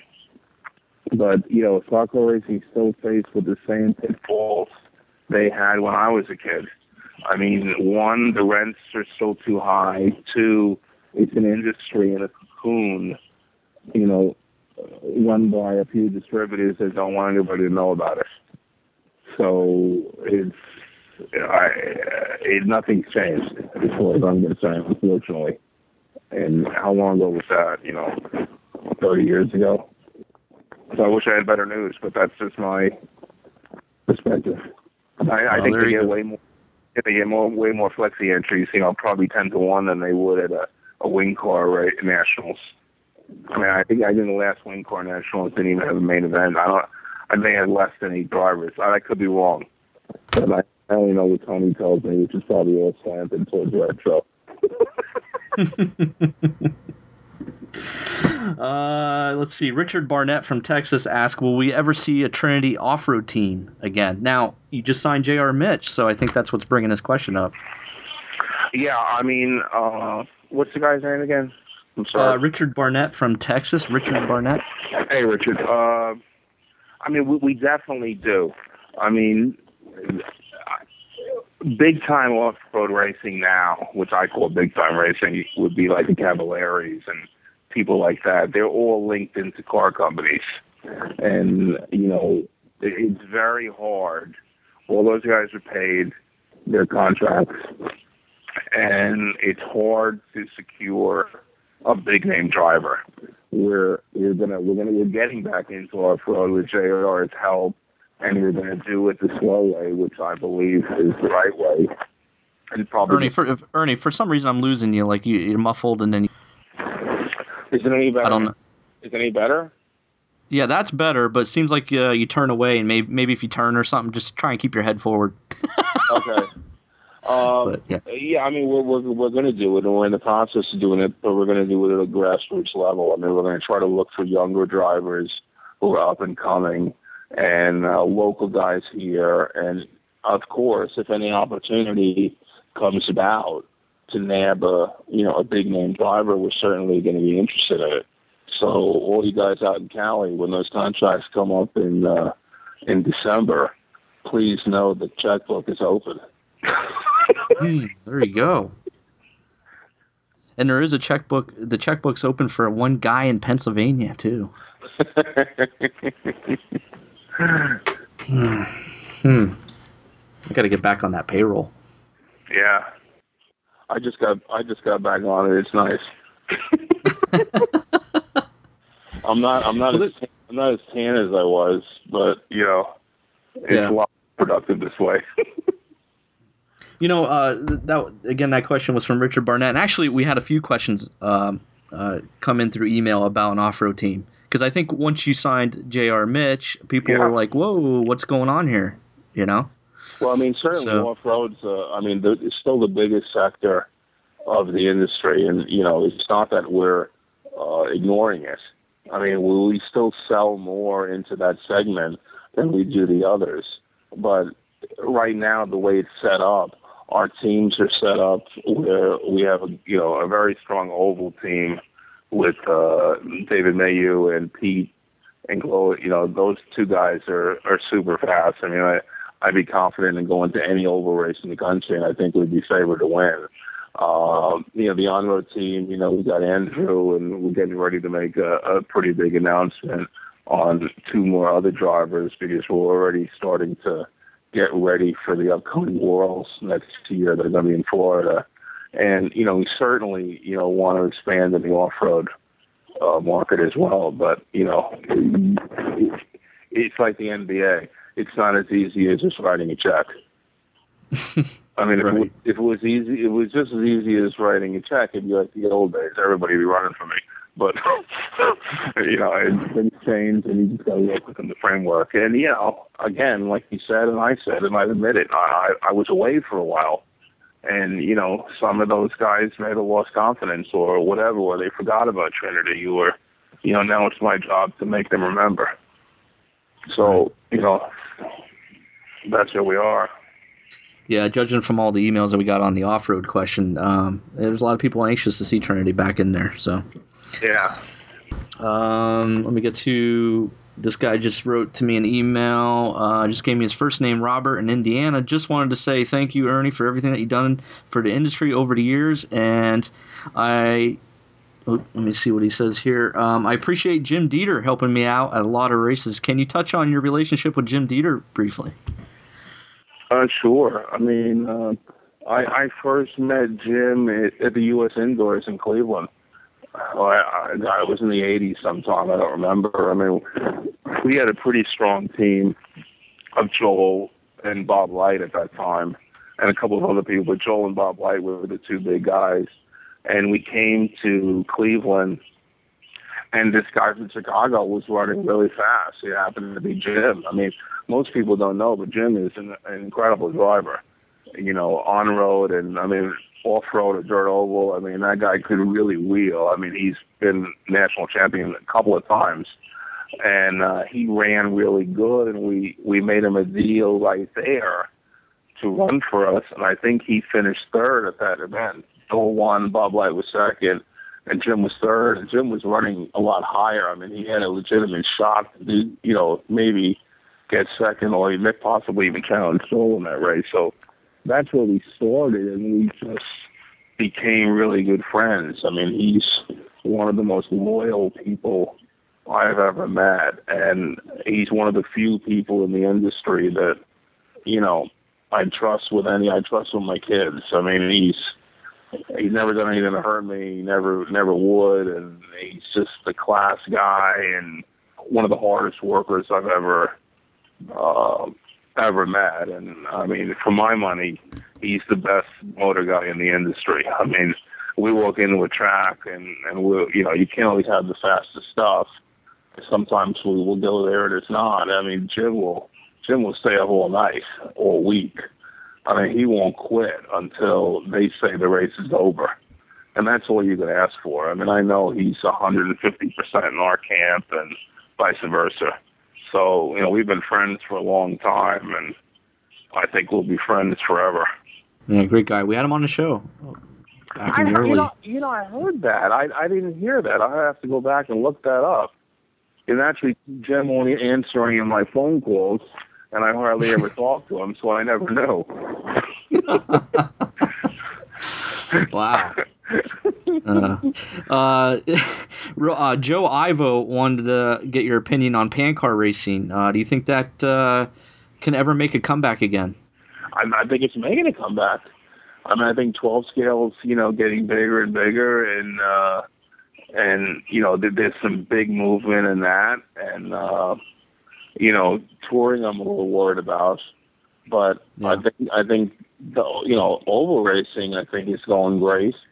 I mean, you know, with their pan cars, and I mean, oval this year was phenomenal for us, and you know, we really care about the racing. I, in fact, I'm thinking about you know sponsoring a big oval race uh, this next year.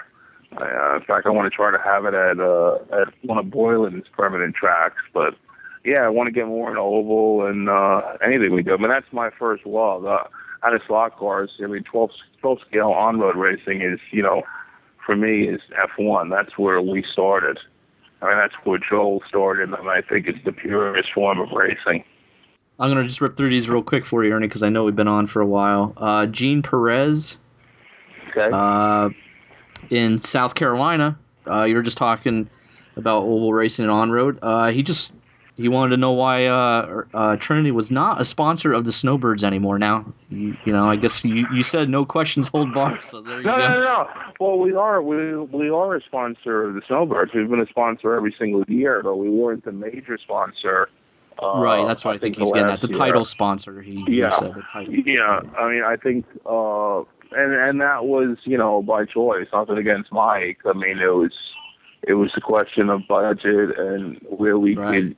At the time, we were we needed money for tooling, and it was either do that or do the sponsorship of the race. I mean, I've since asked Mike that you know if AMain for some reason doesn't want the sponsorship, that we would take it back again. But uh, we've always supported the snowbirds, and we continue to do so. I mean, it's my favorite race. I mean, especially yeah. you live somewhere. I mean, I, it might sound silly, but you know, since I live in Florida now and this is my home, the Florida races are more important to me than anything. I mean, people ask me why I sponsored the uh, the Nationals at West Palm Beach when I was in a lawsuit with Roar. And, you know, my answer to that was it had nothing to do with the lawsuit. I mean, what it had to do with was this is my home. I mean, I wanted to support the Florida track and the Florida racers who support me, and we want to support racing. And it's the same thing with the World Championships next year. It's going to be held at Kissimmee. You know, we're going to do everything we can to support that and and uh, and try to win it. I mean, th- those races to me now mean more than they ever did because I live here. Well, there we go. And, and Ernie's there at Snowbirds every year, every year. So, um, Michael Michael Murray in in, in uh, Georgia, Michael Murray in Georgia. Uh, he asks, "Will we see TRC back?" Uh, tires. Whoa! What what are you doing in the background? What's Nick doing? Is he playing Call of Duty in the background? If he was, he'd be cursing. yeah, I know that. Hey, I was in there playing with him uh, a couple weeks ago. Him and his buddies. You're absolutely right on that. you know, it's funny uh, when they got Call of Duty. I had no idea. You know, they get the headsets and stuff, and I, I was asleep. Nick pretty much stays up all night, especially during uh, summer breaks. And Tony, Tony was coming over, I think, on a Saturday morning to pick up some papers or get out coffee. He, you know, he gets up early too. So uh, the bell rang at like 6 a.m. and I'm coming out of my bedroom and all of a sudden I open the door and I hear this screaming and yelling and cursing coming from the other side of the house. And that was the first time I realized that what the, what Nick does on these on these headsets. You know, I yeah. couldn't believe it. Uh-huh. No, that's not Nick. That's some uh Florida pet that is uh, driving me crazy out here. sounds like a duck or something, but it's not. I forgot what it is. And that's right bedroom. You hear it all night. Uh, Funny TR- stuff. TRC, TRC foam tires, yeah. I would say again, probably not, and for this reason, two reasons. One, you know, foam 12 scale or foam 10 scale, you know, and, and Kirby can tell you this, and Ryan it, it, it nothing's changed. It's an enormous amount of uh, of intense labor. I mean, you know, you need the jet for it to cut the cut the donuts out. They still glue it the same way, either by CA or with a wood cement. I mean, it's enormous. It's dirty job, especially in Florida. We would need even more vents and things that we had in New Jersey.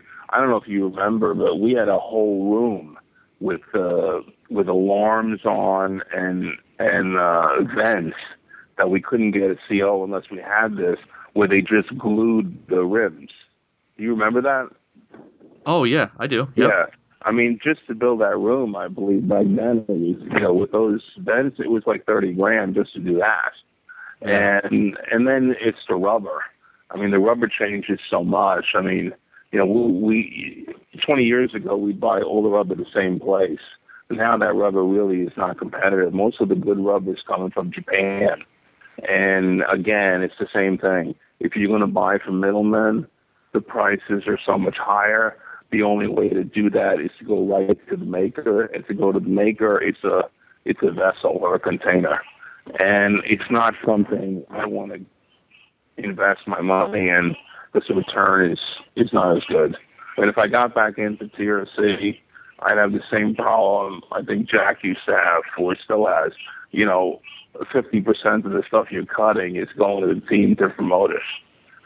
And yeah, it's just not worth it for me anymore. There's a lot of guys making good tires. You know, Jaco, uh, Mogums, Marcus Movis, the BSR. Uh, you know, tons of tons of good tires out there. I used to love that water jet. I used to hide behind there to kill some time a lot. Anyway, yeah, I think Uh, it's crazy. I remember when I got the bill for that, I said to myself again, "We're never going to pay for this." That thing was pretty cool though. It was pretty cool. yeah, yeah. Um, uh, let's see. Raymond Corbin in New York asked, "Will we ever see Tech Talk back again?" I know, you know, that was the greatest bull. I think that was the greatest bulletin board we ever had in our RC.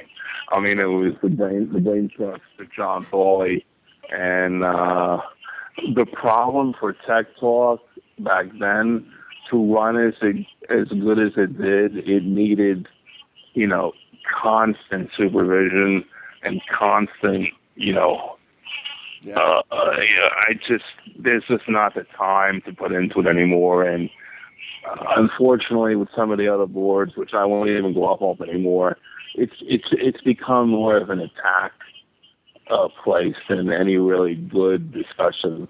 I mean, if people are really interested in getting their cars better or setups better, there's so many different avenues. I mean, most of these good drivers are posting their setup sheets now. It's not like it was in the old days. I mean, if you walk up to a, a driver, they, they'll tell you for the most part what they're running or try to help you. It's not like the old days. I mean, I go back to the Ratty days. I remember this is going old, old, old school. Maybe Cliff Lett or or Curtis Hustler. Those guys will remember this, or Ralphie. I don't know how many others. But I mean, Joel was that kid, and we were running indoors in uh, in Ratties, and the track was so small that with the spectators sat on little benches all around the track. So when the drivers would come around the track, you'd have to lift your legs, and uh, and and the cars would go around it. I mean, and, and these guys were so good, like Lavico, Joel, Repeat Fusco, you know, Clark and Clausen. Those guys were so good they could run on a track this small. But it was like, you know, it was cutthroat back then. I mean, Joel was, I think, 12.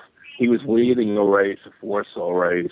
And back in that those days, you know, he, there were takeouts all the time. And there was a guy named Bill Giannis. He was tough as nails. I mean, and he ran Joel right off the track and cost him the national championship. And, you know, I, I went in, I went into him and got into him a little bit in his face, and you know, he basically, I don't know if I could. Can you curse on this podcast or not? Hell yeah, you can. Okay, but he said, you know, he, he didn't know who I was. He says, if, if Joel can't take it, fuck him. And that was it. I mean, that's the way it was. I mean, I was probably pissed, but that's the race back then, you know? You know, drivers didn't, I can only imagine somebody going up to Ken Clausen and ask him for a setup. I mean, you know, I, I don't imagine what Kent would, would tell. I mean, when Kent ran for me once in Reno, Nevada, uh, you know, there was there was an outdoor race, and I wanted to practice. The track was a dust bowl, but I mean, Ken was probably right. It was probably no traction, but I still wanted to go out there. Kent just ran his car flat punch through the sweeper and broke the whole course, so he didn't have to practice anymore. I mean, that's the way it was. It's not like it is today. So, I mean, I think you could probably get information, good information to probably any team you know, my advice to people that, that want to do better, come to a big race. Even if you don't, you know, even if you don't race, come to a Roar Nationals and look around, look in the pits, you know, ask some of the top drivers, how do you do this? How do you do that? You know, when I raced cars, I was, I started out as a kid. I raced at Polk's Hobbies, like I said, and then I went into Brooklyn to a place called Buzzarama. Uh, I raced there every day. And we were running cars back then, like, cucarachas or vipers or you know ready to run cars and then one day i saw uh, a magazine that was a newspaper. Called scale auto racing news. And i opened this this newspaper up and it was like cars like i had never seen. It was you know tony and bob emmett and john Cukras and mike Steube all these big time slot car drivers with cars that i never seen before and there was a big race out in Nutley, New Jersey. I mean, I have a car back then. We took a bus to go out there, and I had my slot car box, and I was going to race. And when I got there and looked at the track and looked how fast these guys were, I didn't even race. I didn't enter, but I walked around and looked and saw what I could find out, and that's how I got better. and and that's the best advice I could give anybody. You know, if you want to be the best, look at guys who are the best. You know, look at Mayu and Oval. Look at you know Cavalieri and Off Road. Look at these guys. Uh, you know, uh, you know Andrew Knapp or uh, Kevin Hebert or Josh Cyrul. Look at these guys in on road. I mean, uh, you know, you'll get more out of that trip, one trip, than you probably get, you know, trying to race six months in your own club. Remember, the only way to go faster is to lose and run against somebody who's better. There we go. That's good advice. Yeah, I mean, you know. Though that wouldn't work for me though. But anyway. Not for you. It no, no, no. It, work, it would work for you. It probably wouldn't work for Kirby. No, that's true. Yeah, let's beat up on Kirby. And he still has not texted me back to tell me what base he's on. So we can assume he's still trying to swing. I mean, in a way, it's, I, I'm glad Kirby's not there because half of this podcast would have been dedicated to how good of an oval racer he was. I mean, I had to listen to it all night. Almost be as bad as if the fabulous one was here. oh yeah, Barry, what's up, Barry? Barry, we know he's listening. He's a fan of the show. Yeah. Um, uh, real quick, let's see here. Philip in uh, Ohio. That's the, that's all he gave me. Um, now he wants to thank you for all the great products over the years. And what is your favorite product that you you uh, came out with? Favorite car kit? It says uh, battery. Listen to that in the background. I know, man. You try sleeping down here. We're gonna have to. Yeah, your favorite project. Yeah, which one came I mean, out? I would say probably there's two of them. I mean, the first one would have to be the monster stock, you know, horsepower stock motor. I mean, that was the first motor that we actually put in the box. Uh, it was the first huge seller, and you know, it was the whole monster horsepower thing, and you know, it kind of propelled us. And then the second one, which is a long story, was the Evolution 10, and that was uh, held at the Ranch Pit Shop, which was, you know, not only mine, but I think everybody's all-time favorite RC track in California. You know, it used it was owned by John Thorpe, and then Gil and Jan Losi took it over, and it was the mecca of RC. I mean, if you went to an on-road race, I mean, that was it. I mean, I had goosebumps when I walked into that place, and uh, we'd come out. I mean, obviously it was Associated's home track, and uh, Joel at that time was running an Associated car, and we had been working on the Evolution 10 on the side. Nobody knew about it. You know, Dieter had designed the whole thing from the scratch up, and uh, it was, you know, we, we'd run out. Joel would run out a practice run somebody would grab the car, we'd run back to the pits and cover it with a towel, but nobody still got it or what, what it was. And all went out for the first round of qualifying. I think DQ'd by, I don't know, a good margin. And, uh, you know, somebody announced that it was a associated car and John Thorley was running the race at that track. And then he, he basically knew what was going on. He said, no, that's the, the new Trinity Evolution 10 and, uh, you know, for us, it was just a great way. I mean, we got a lot of hoopla. We wouldn't let anybody look at the car. It was toweled the whole way through. Nobody got a picture of it, even after the winning.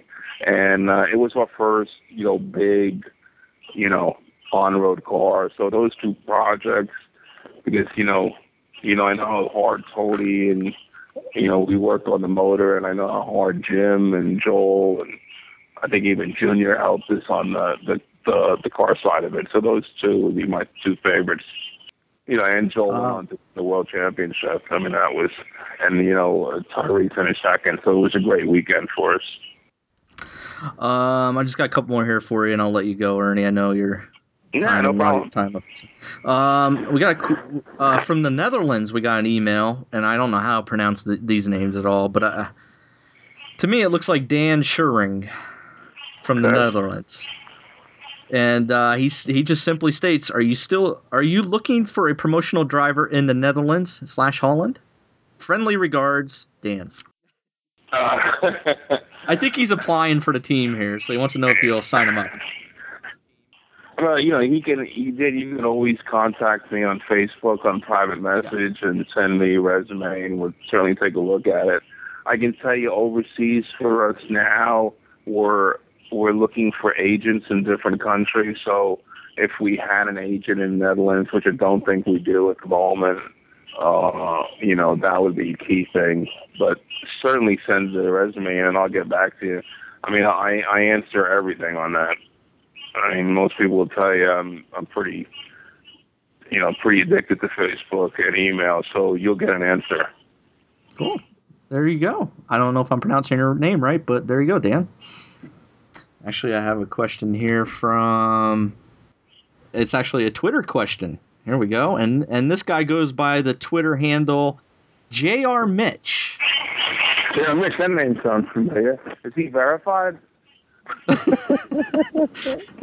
no, uh, let's see. No, it's not verified, so we can't confirm this. Uh, yeah, I want to get verified. By the way, are you verified yet? Oh yeah. Hmm. Okay.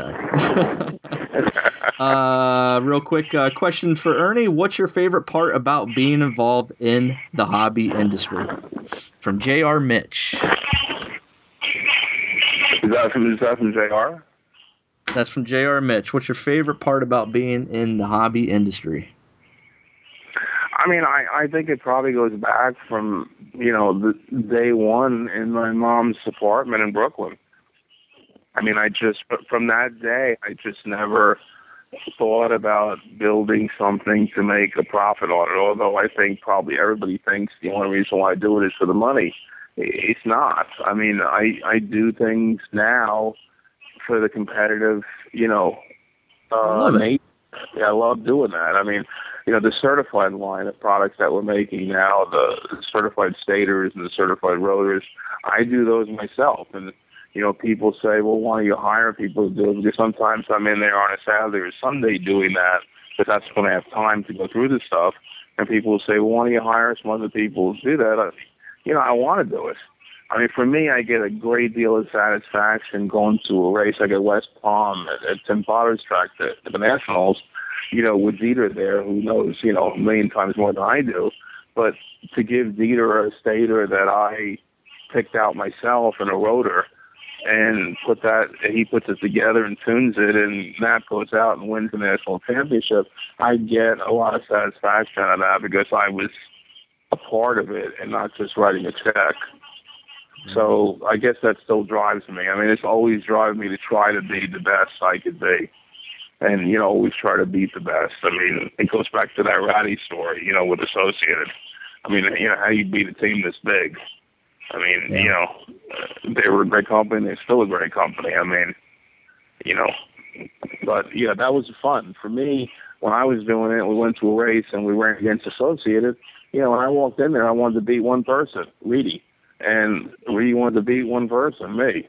I mean, you know, we hated each other in those eight minutes, but when it was all said and done, we were good friends. I mean, there was a respect there that, you know, never ended. And, you know, I know a lot of people think Mike and I didn't like each other. I mean, deep down, I don't think that was ever the case. I just think we were we were true competitors and we wanted to rip each other's throat out. But when it was all said and done, you know, we just accepted it. I mean, Mike beat me plenty of times, and you know, we had our share of wins, but it was fun. Yeah, it made it fun, right? Yeah, exactly. But you know, and it, you had the love and passion for the sport, and that's and for the hobby. So I mean, uh, you know, hey, little do you know that when I started at Trinity, you could have said to me, "Hey, I'm going to pay you in a bag of peanuts." I would have worked there anyway. I think we offered that, and you turned it down. No. oh man. Actually, I did get paid in peanuts. Right. Um, that's you know I could, you know, a lot of these questions I'm scrolling through right now about roar and stuff. We already touched on all that. Um, here's one from real quick. Uh, don't know how to pronounce your last name. I'm gonna say it's Roger Kellum from Colorado. He asked would you ever plan on opening up your own racetrack?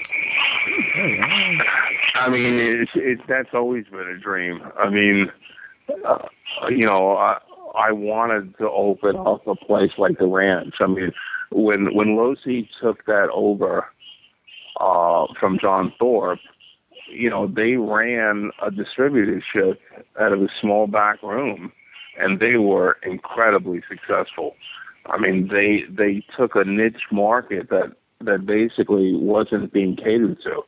I mean, you know, Junior and those guys would go out and race, and Pops and Rossetti and all those guys with Jack Johnson, they'd go out and race on the weekends, and people would be calling Monday morning to find what kind of setups they were running, you know, what's good, what's bad, and then RPS could just ship it right there. And then you had the track. It was phenomenal. I mean, you know, I'd love to do that, but the problem becomes, you know, you reach a time in your life where – you know, it's just difficult when you've got a lot of responsibilities. You know, when I was, you know, young and had absolutely nothing to lose, it was much easier to do business. I mean, you know, I don't want to get off topic, but I don't know if you you know the story about the Sanyo 1700 SCEs when that first came out. Did, did I ever tell you about that? You know, we were mm. buying we were buying batteries from Sanyo and we got a tip that this new battery was going to come out. And I knew it was going to be a game changer. And at that time, we were, we were, we were buying from Sanyo. And the problem I had was I wanted an exclusive on the cell. And Sanyo came back to me and said, well, you can't have an exclusive because your credit limit isn't high enough to take the first loss. And, you know, again, being young and having no responsibilities and being a gambler or a maverick, I mortgaged my house and put my house up so I could get the whole first run. I mean, today I couldn't do that because, you know, I got three kids that count on me and I got a lot of other responsibilities. So a track to, to build a, a track and location and, and with the quality of race arena like Losi had, for me to do at this point in my life, I don't think I I have the enough time to do that. I mean, uh, running a track the way the Losi's did, and I think they ran the best race facility ever. It's a it's a twenty you know it's a twenty you know eighteen hour work week. You know, two, I mean work day, two shifts. I mean they got a whole family in there, and I, I think you know when I went out, I mean, I I forgot what year it was when I bought half of Losi and I moved out there. I mean, you know, they were they were done with the track. I mean, they wanted to sell the track because I mean, it, it's just too much of a headache. I mean, you're always there. So I mean, it'd be great to have, and I hope somebody you know else could do something like that. But you know, for me, that was the greatest you know racetrack ever. Mm-hmm. But it's not in the cards for me today. Well, you could hire uh, me and Kirby to come down there and run that for you. Anyway. I could, but you and Kirby wanted to work like five hours a day and four day week. That would get too much done. oh man! Especially Kirby, especially Kirby. No doubt, and he still has not texted me back. By the way, I know what he's going to tell you. He was he was he was busy. the girl probably stood him off. He probably didn't even go on there date, you know.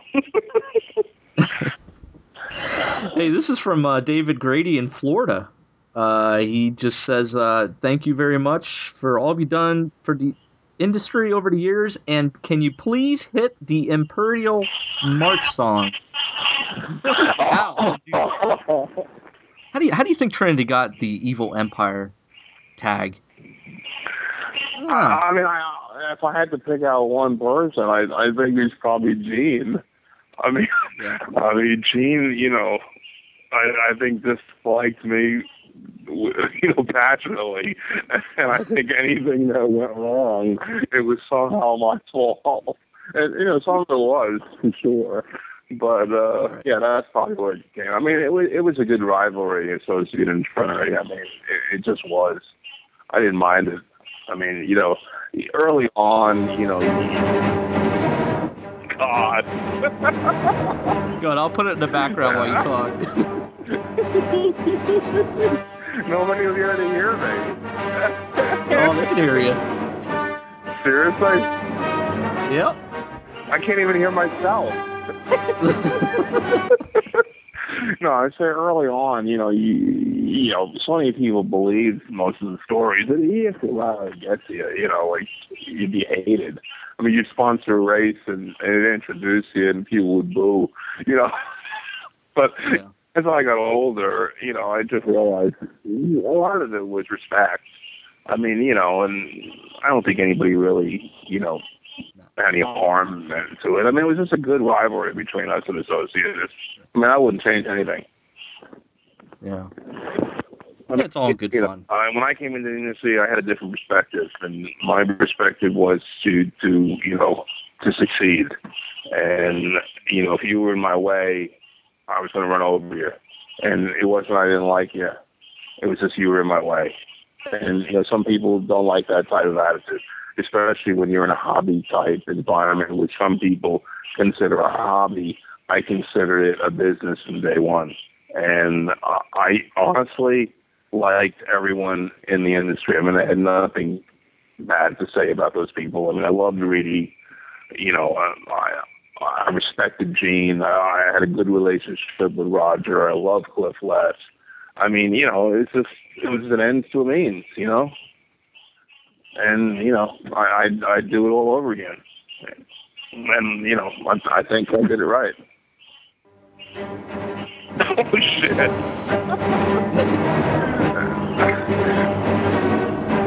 when you walk around the house, uh, is, I, I just picture that playing too, even around the house, like going to Nick's room. Nick, clean your room, and in the background that's playing. Actually, actually uh, Little Jules carries a recording around it and runs in front of me with it playing. and when he's at school, I take the recorder and wrap it around Max's neck, and Max just walks around and drags it around the house. oh. I would bring I would bring Max on now, but he's already sleeping. You know? mm. Scene's over. He ate dinner, cleaned himself, and then ignored everybody and went to sleep. Good stuff, man. Good stuff. Yeah, we have a lot of fun with it on the show, and we appreciate you uh, going with it too. So. Hey, it was great. Loved it. Yeah. Um, that you know, hey, and I I gotta thank you uh, for uh, you know blow some smoke up your ass here. but you know, I thank you for uh, getting me uh, in the industry. Uh, Trinity was my first job in the industry, and uh, um, boy, when I got the job there and I was so excited, um, I left my home in Pennsylvania and uh, went to Jersey not knowing anybody but Kirby Hand. Oh, really? I didn't even know and, that.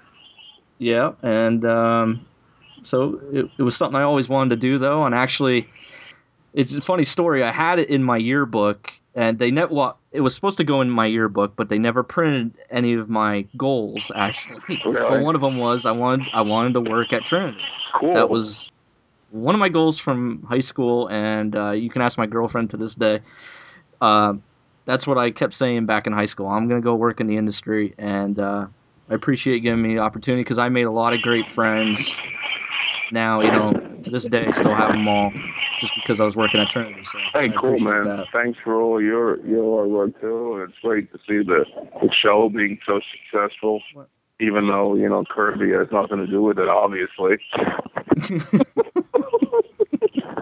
yeah, yeah. Although I, I, have to say, I am rooting oh, for what's the that, Niners this year.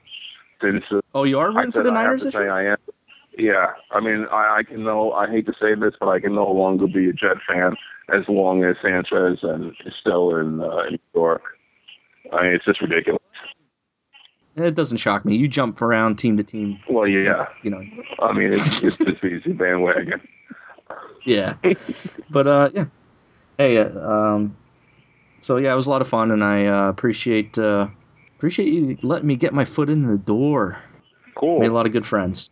Yeah, uh, I mean there are good guys in this industry, and we we had a lot of great friends in New Jersey that that worked for us. I mean, it's just great. Rich Hawks still in Jersey. Hawks. Talk to him from time to time. Good guy. Yeah, good guy. Um, but yeah, so that was cool, and uh, we were talking about it pre-show, uh, me and Kirby, uh, well, earlier in the first half of the show. We were young, so I don't know if we gave you 100% at Trinity because we were young, no responsibilities or anything. uh, I th- I think if you were to hire me now, I'd be a different person. But, uh, I, I, was a pain in your ass back then because I was just a young brat. So no, man. I, honestly, I don't remember that at all. I think any guys did good. I mean, I had no problems with you at all. Kirby, maybe. Do. I always have to try to look for Kirby. I'd always go to Ryan and say, "Where the hell is your brother?" And he'd say he's probably off somewhere. And I'd always say, "Man, I wish he could be like the good hand." no, Kirby was cool. It was fun. I mean, you know, I, I if somebody said to me right now, you can go back and do that again with those that group, that same group, I'd do it in a second because oh yeah. fun. I mean, Yep. I lived to do that. It was it was just so much fun. It was a new chapter. Yeah, I know Kirby and I missed it a lot. Like as far as interacting with everybody and just hanging out. Uh, like I said again, we didn't give you probably hundred percent because we were like, could, we couldn't wait to get back to the apartment and just hang out, go to the mall and stuff like that. And Trinity was a place where we had to go like eight hours out of the day. I hear you. I hear But yeah, it was good times though. Thanks again. So, so we appreciate you being on the show. Finally, we got you know I could be here all night, but we'll, have you on the show again. And It's not going to be another year down the road. So. Cool. Hey, can I say one before we leave? sure. Dwight, please stay. Please. You Uh. you screwed Orlando. This franchise is screwed up, and now I would really appreciate it for our close friendship if you would screw LA up. So please stay there. No other city should have to put up with your nonsense. You are a cancer, and I hope you never win a championship. If I ever had to root against Le- you or LeBron, I think I would root for LeBron, and I hate him. Wow. I'm trying to get rid of him, Ernie. Come on now. I hear you, man. This the sad thing. The, the whole thing. I mean, you know, I, I feel bad in a way for the Lakers because I mean, you know, the legacy they have they have all the, the great big men, and for this guy to even consider leaving is an embarrassment to him and the Lakers. I mean, you got to be kidding. That's a storybook ending there. All you got to do is play. I know he doesn't want to share the spotlight with Kobe, but Christ, I'd like to play with the you know the first, best or second best player in the NBA. I mean, I remember. I tell you one more time. I know you guys want to go, but I mean, I remember Dwight. This was when he was you know gonna. He was already saying he was leaving, and it was a shambles in the locker room, and I forgot who they were playing. But you know, we're getting blown out, and Dwight comes back to the bench, and you know, I'm right there, so I can hear this shit. Stan was the coach, and and Dwight is like bitching and moaning to everybody that they got to get the ball into him, and it was like you know, a 12, 12 year old at the playground. And I remember Stan, who didn't take any shit from anybody, said, you know, Dwight, how are we going to throw the ball into you with with with four or five minutes left to go? They're going to foul you, and you're going to miss both free throws. It's so true. And it was true. That he they he they did a foul and he missed both free throws, or they'd throw it in and he, he couldn't catch the ball. He he'd keep the ball low and they'd steal the ball from him in two seconds. He had the worst Yeah. hands. I mean, it's amazing. You got a Patrick Ewing helping him, you know, uh, you know, Hall of Famer, and he couldn't do anything with him. Unreal. I don't know. If Let him go. Let him go to Houston. So. I hear you guys bringing Bynum back though. Hear Hey. Bynum said he would not he would not uh try out for any team? His, his agent said he will not work out for any team. Wow. All right, l- listen to that. Here comes Ernie's helicopter coming to get him. Hear that? I hear it. Wait a minute. It's Kirby. Oh, Kirby's back from his date. Alone. All right, Ernie. All right. Take care, man. Thanks for everybody Okay. listening. Thanks for your questions, man. Good racing. Take care. Bye bye. All right, Ernie. Thanks.